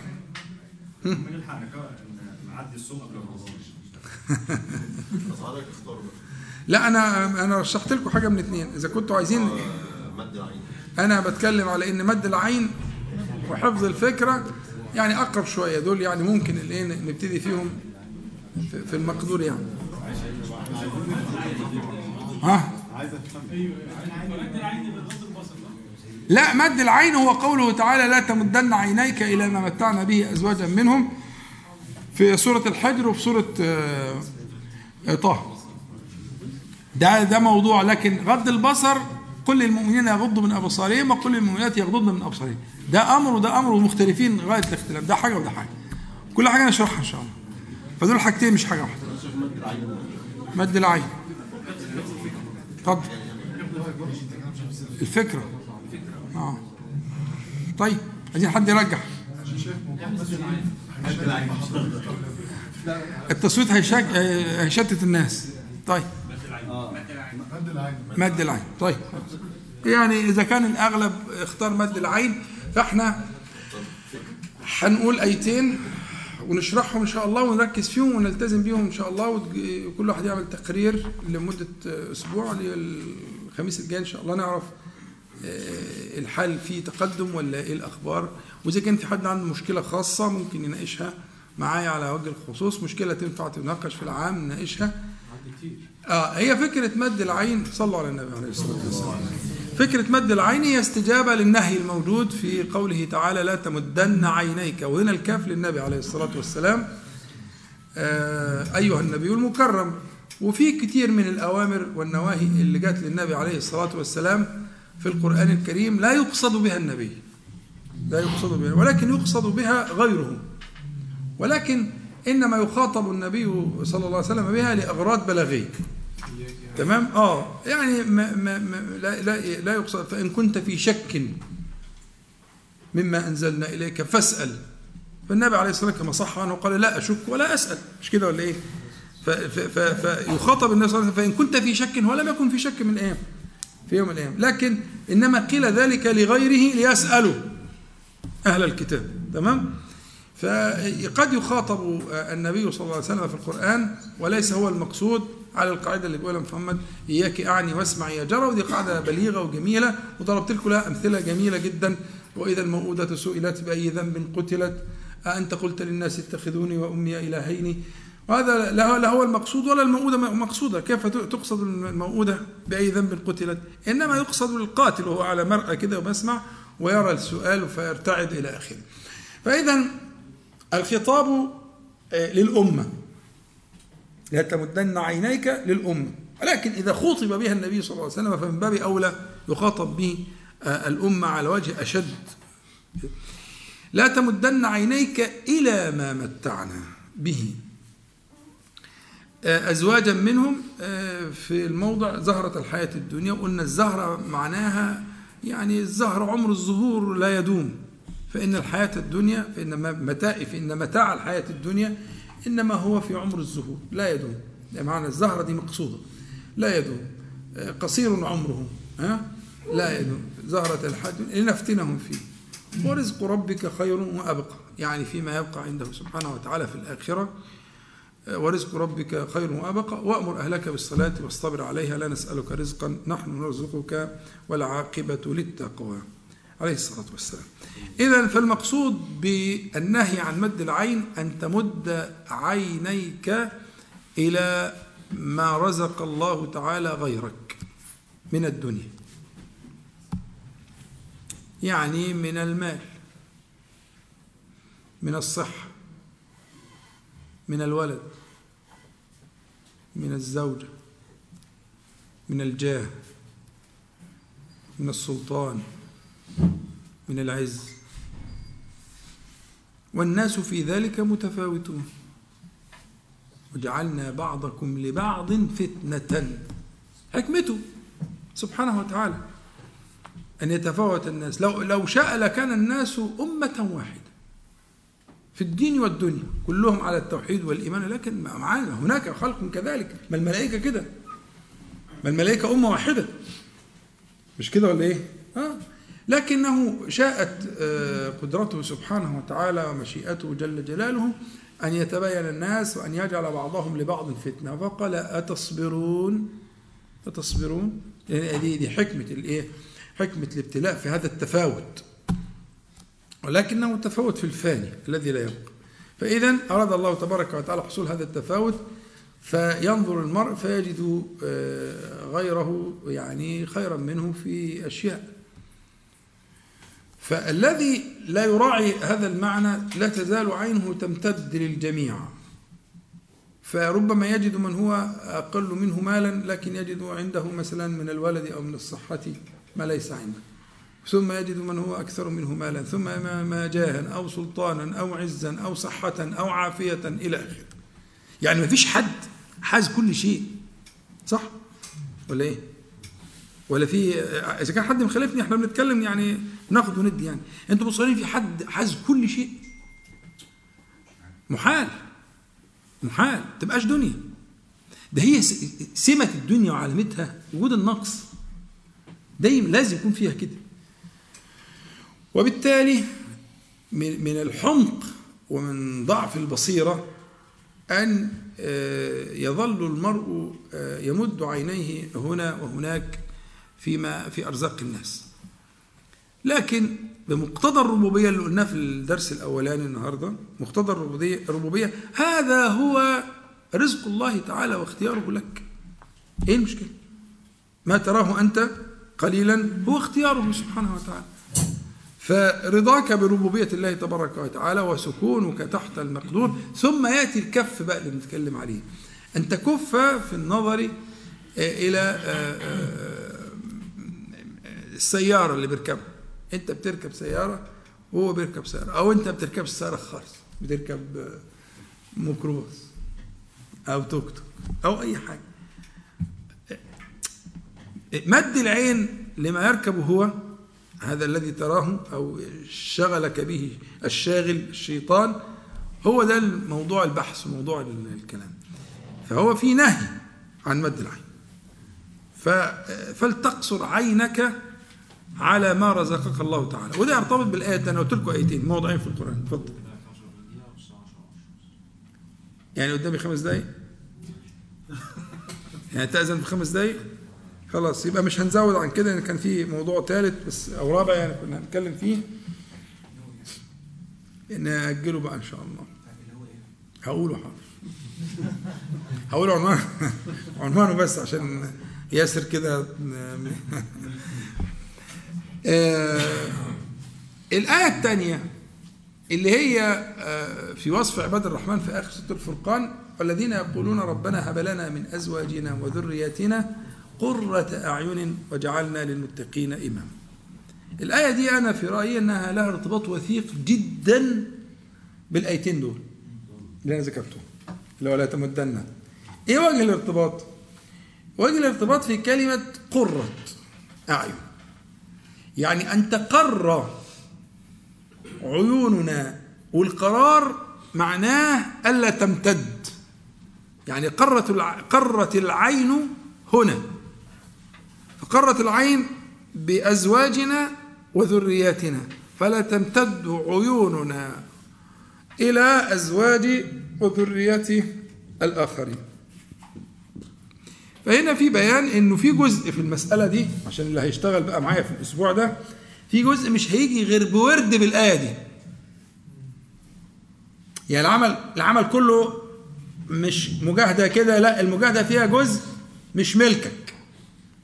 ليه يا عمي مش ملكي؟ لأن في جزء متعلق بقلبك. وأنت لا تملك قلبك. إنما الذي الذي يملك قلبك هو الله تبارك وتعالى. يبقى أنت لازم تعمل اللي هيشتغل معانا بقى في الموضوع ده. لازم يعمل ورد من إيه؟ ربنا. هب لنا من أزواجنا وذرياتنا قرة أعين. تقر به عيوننا فلا تمتد إلى غيره. وفي رأيي المتواضع إن ده أهم وظيفة في القصة دي. فإذا استجاب الله لك سكن قلبك وكف عينك اللي بيسموها إغماض عين القلب. ورزقك هذا النعيم. إني شايف أحسن ست في الدنيا. هي اللي ربنا اداها لك دي. بجميع المقاييس. وأحسن عيل في الدنيا. اللي ربنا اداه لك ده. بجميع المقاييس. وأحسن بيت وأحسن هدوم وأحسن سيارة وأحسن وظيفة وأحسن صحة وأحسن لون وأحسن نسب. وأجمل ما في الكون اداهولك سبحانه وتعالى. هذه النتيجة اللي عايزين نوصل لها. النتيجة اللي عايزين نوصل لها إن يحصل هذا الاتزان والتوا... والسكينة. سكون القلب إلى مقادير الله تبارك وتعالى. ففي جزء زي ما قلت لك هيجي بالمجاهدة. ان كل ما تجيلك فكرة تبص هنا ولا تبص هنا أعوذ بالله من الشيطان الرجيم. شغلك بقى مع نفسك. لكن في جزء مش بتاعك. لازم تفهم معايا. في جزء ما يخصكش. مش هيجي غير بالتوسل بالألوهية بالتعبد. على السبح. هتلزم نفسك. بعدد معين هتقوله بعد كل صلاة. وعدد معين هتقوله قبل ما تنام. وتكون حاضر القلب. ربنا هب لنا من أزواجنا وذرياتنا قرة أعين وجعلنا للمتقين إماما. جعلنا المتقين إماما. يعني يأتموا بمن قبلنا فيأتموا بنا من بعدنا. دي معنى وجعلنا المتقين إماما. يجعلنا في سلك في سلك المتقين. حلقة خرزة في حبة المتقين. مش إمام يعني أنت تبقى إمام المسلمين. لا.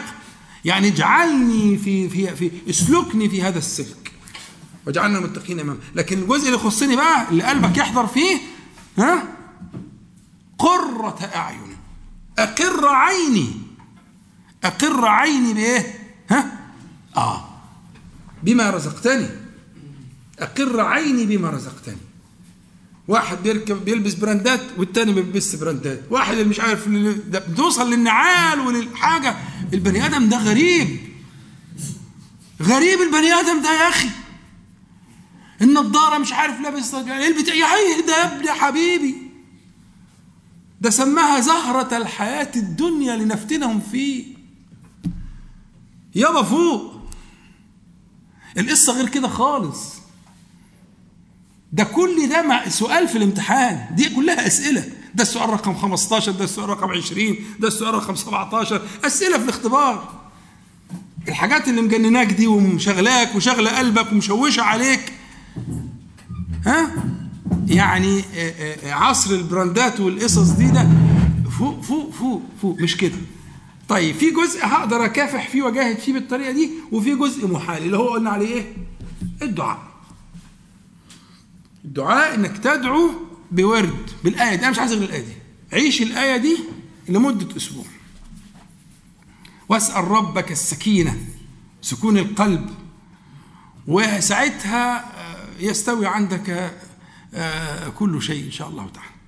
طيب يعني التزاما بكلام الباشمهندس ياسر فأنا ملتزم بكلامي إن شاء الله.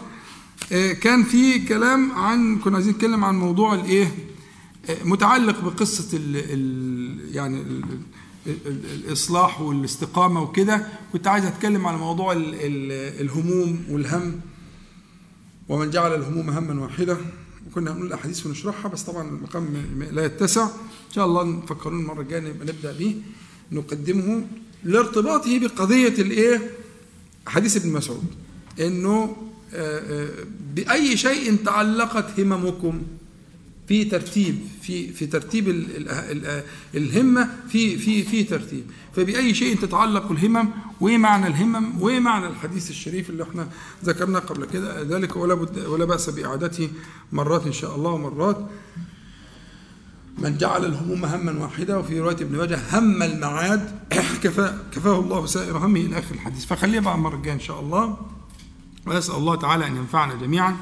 بما قلنا وما سمعنا وأن يجعله حجة لنا لا علينا رب العالمين. اللهم صل على محمد النبي وأزواجه أمهات المؤمنين وذريته وآل بيته كما صليت على آل إبراهيم إنك حميد مجيد. والحمد لله رب العالمين. نقول جميعا سبحانك اللهم ربنا وبحمدك. أشهد أن لا إله إلا أنت. أستغفرك وأتوب إليك. السلام عليكم ورحمة الله.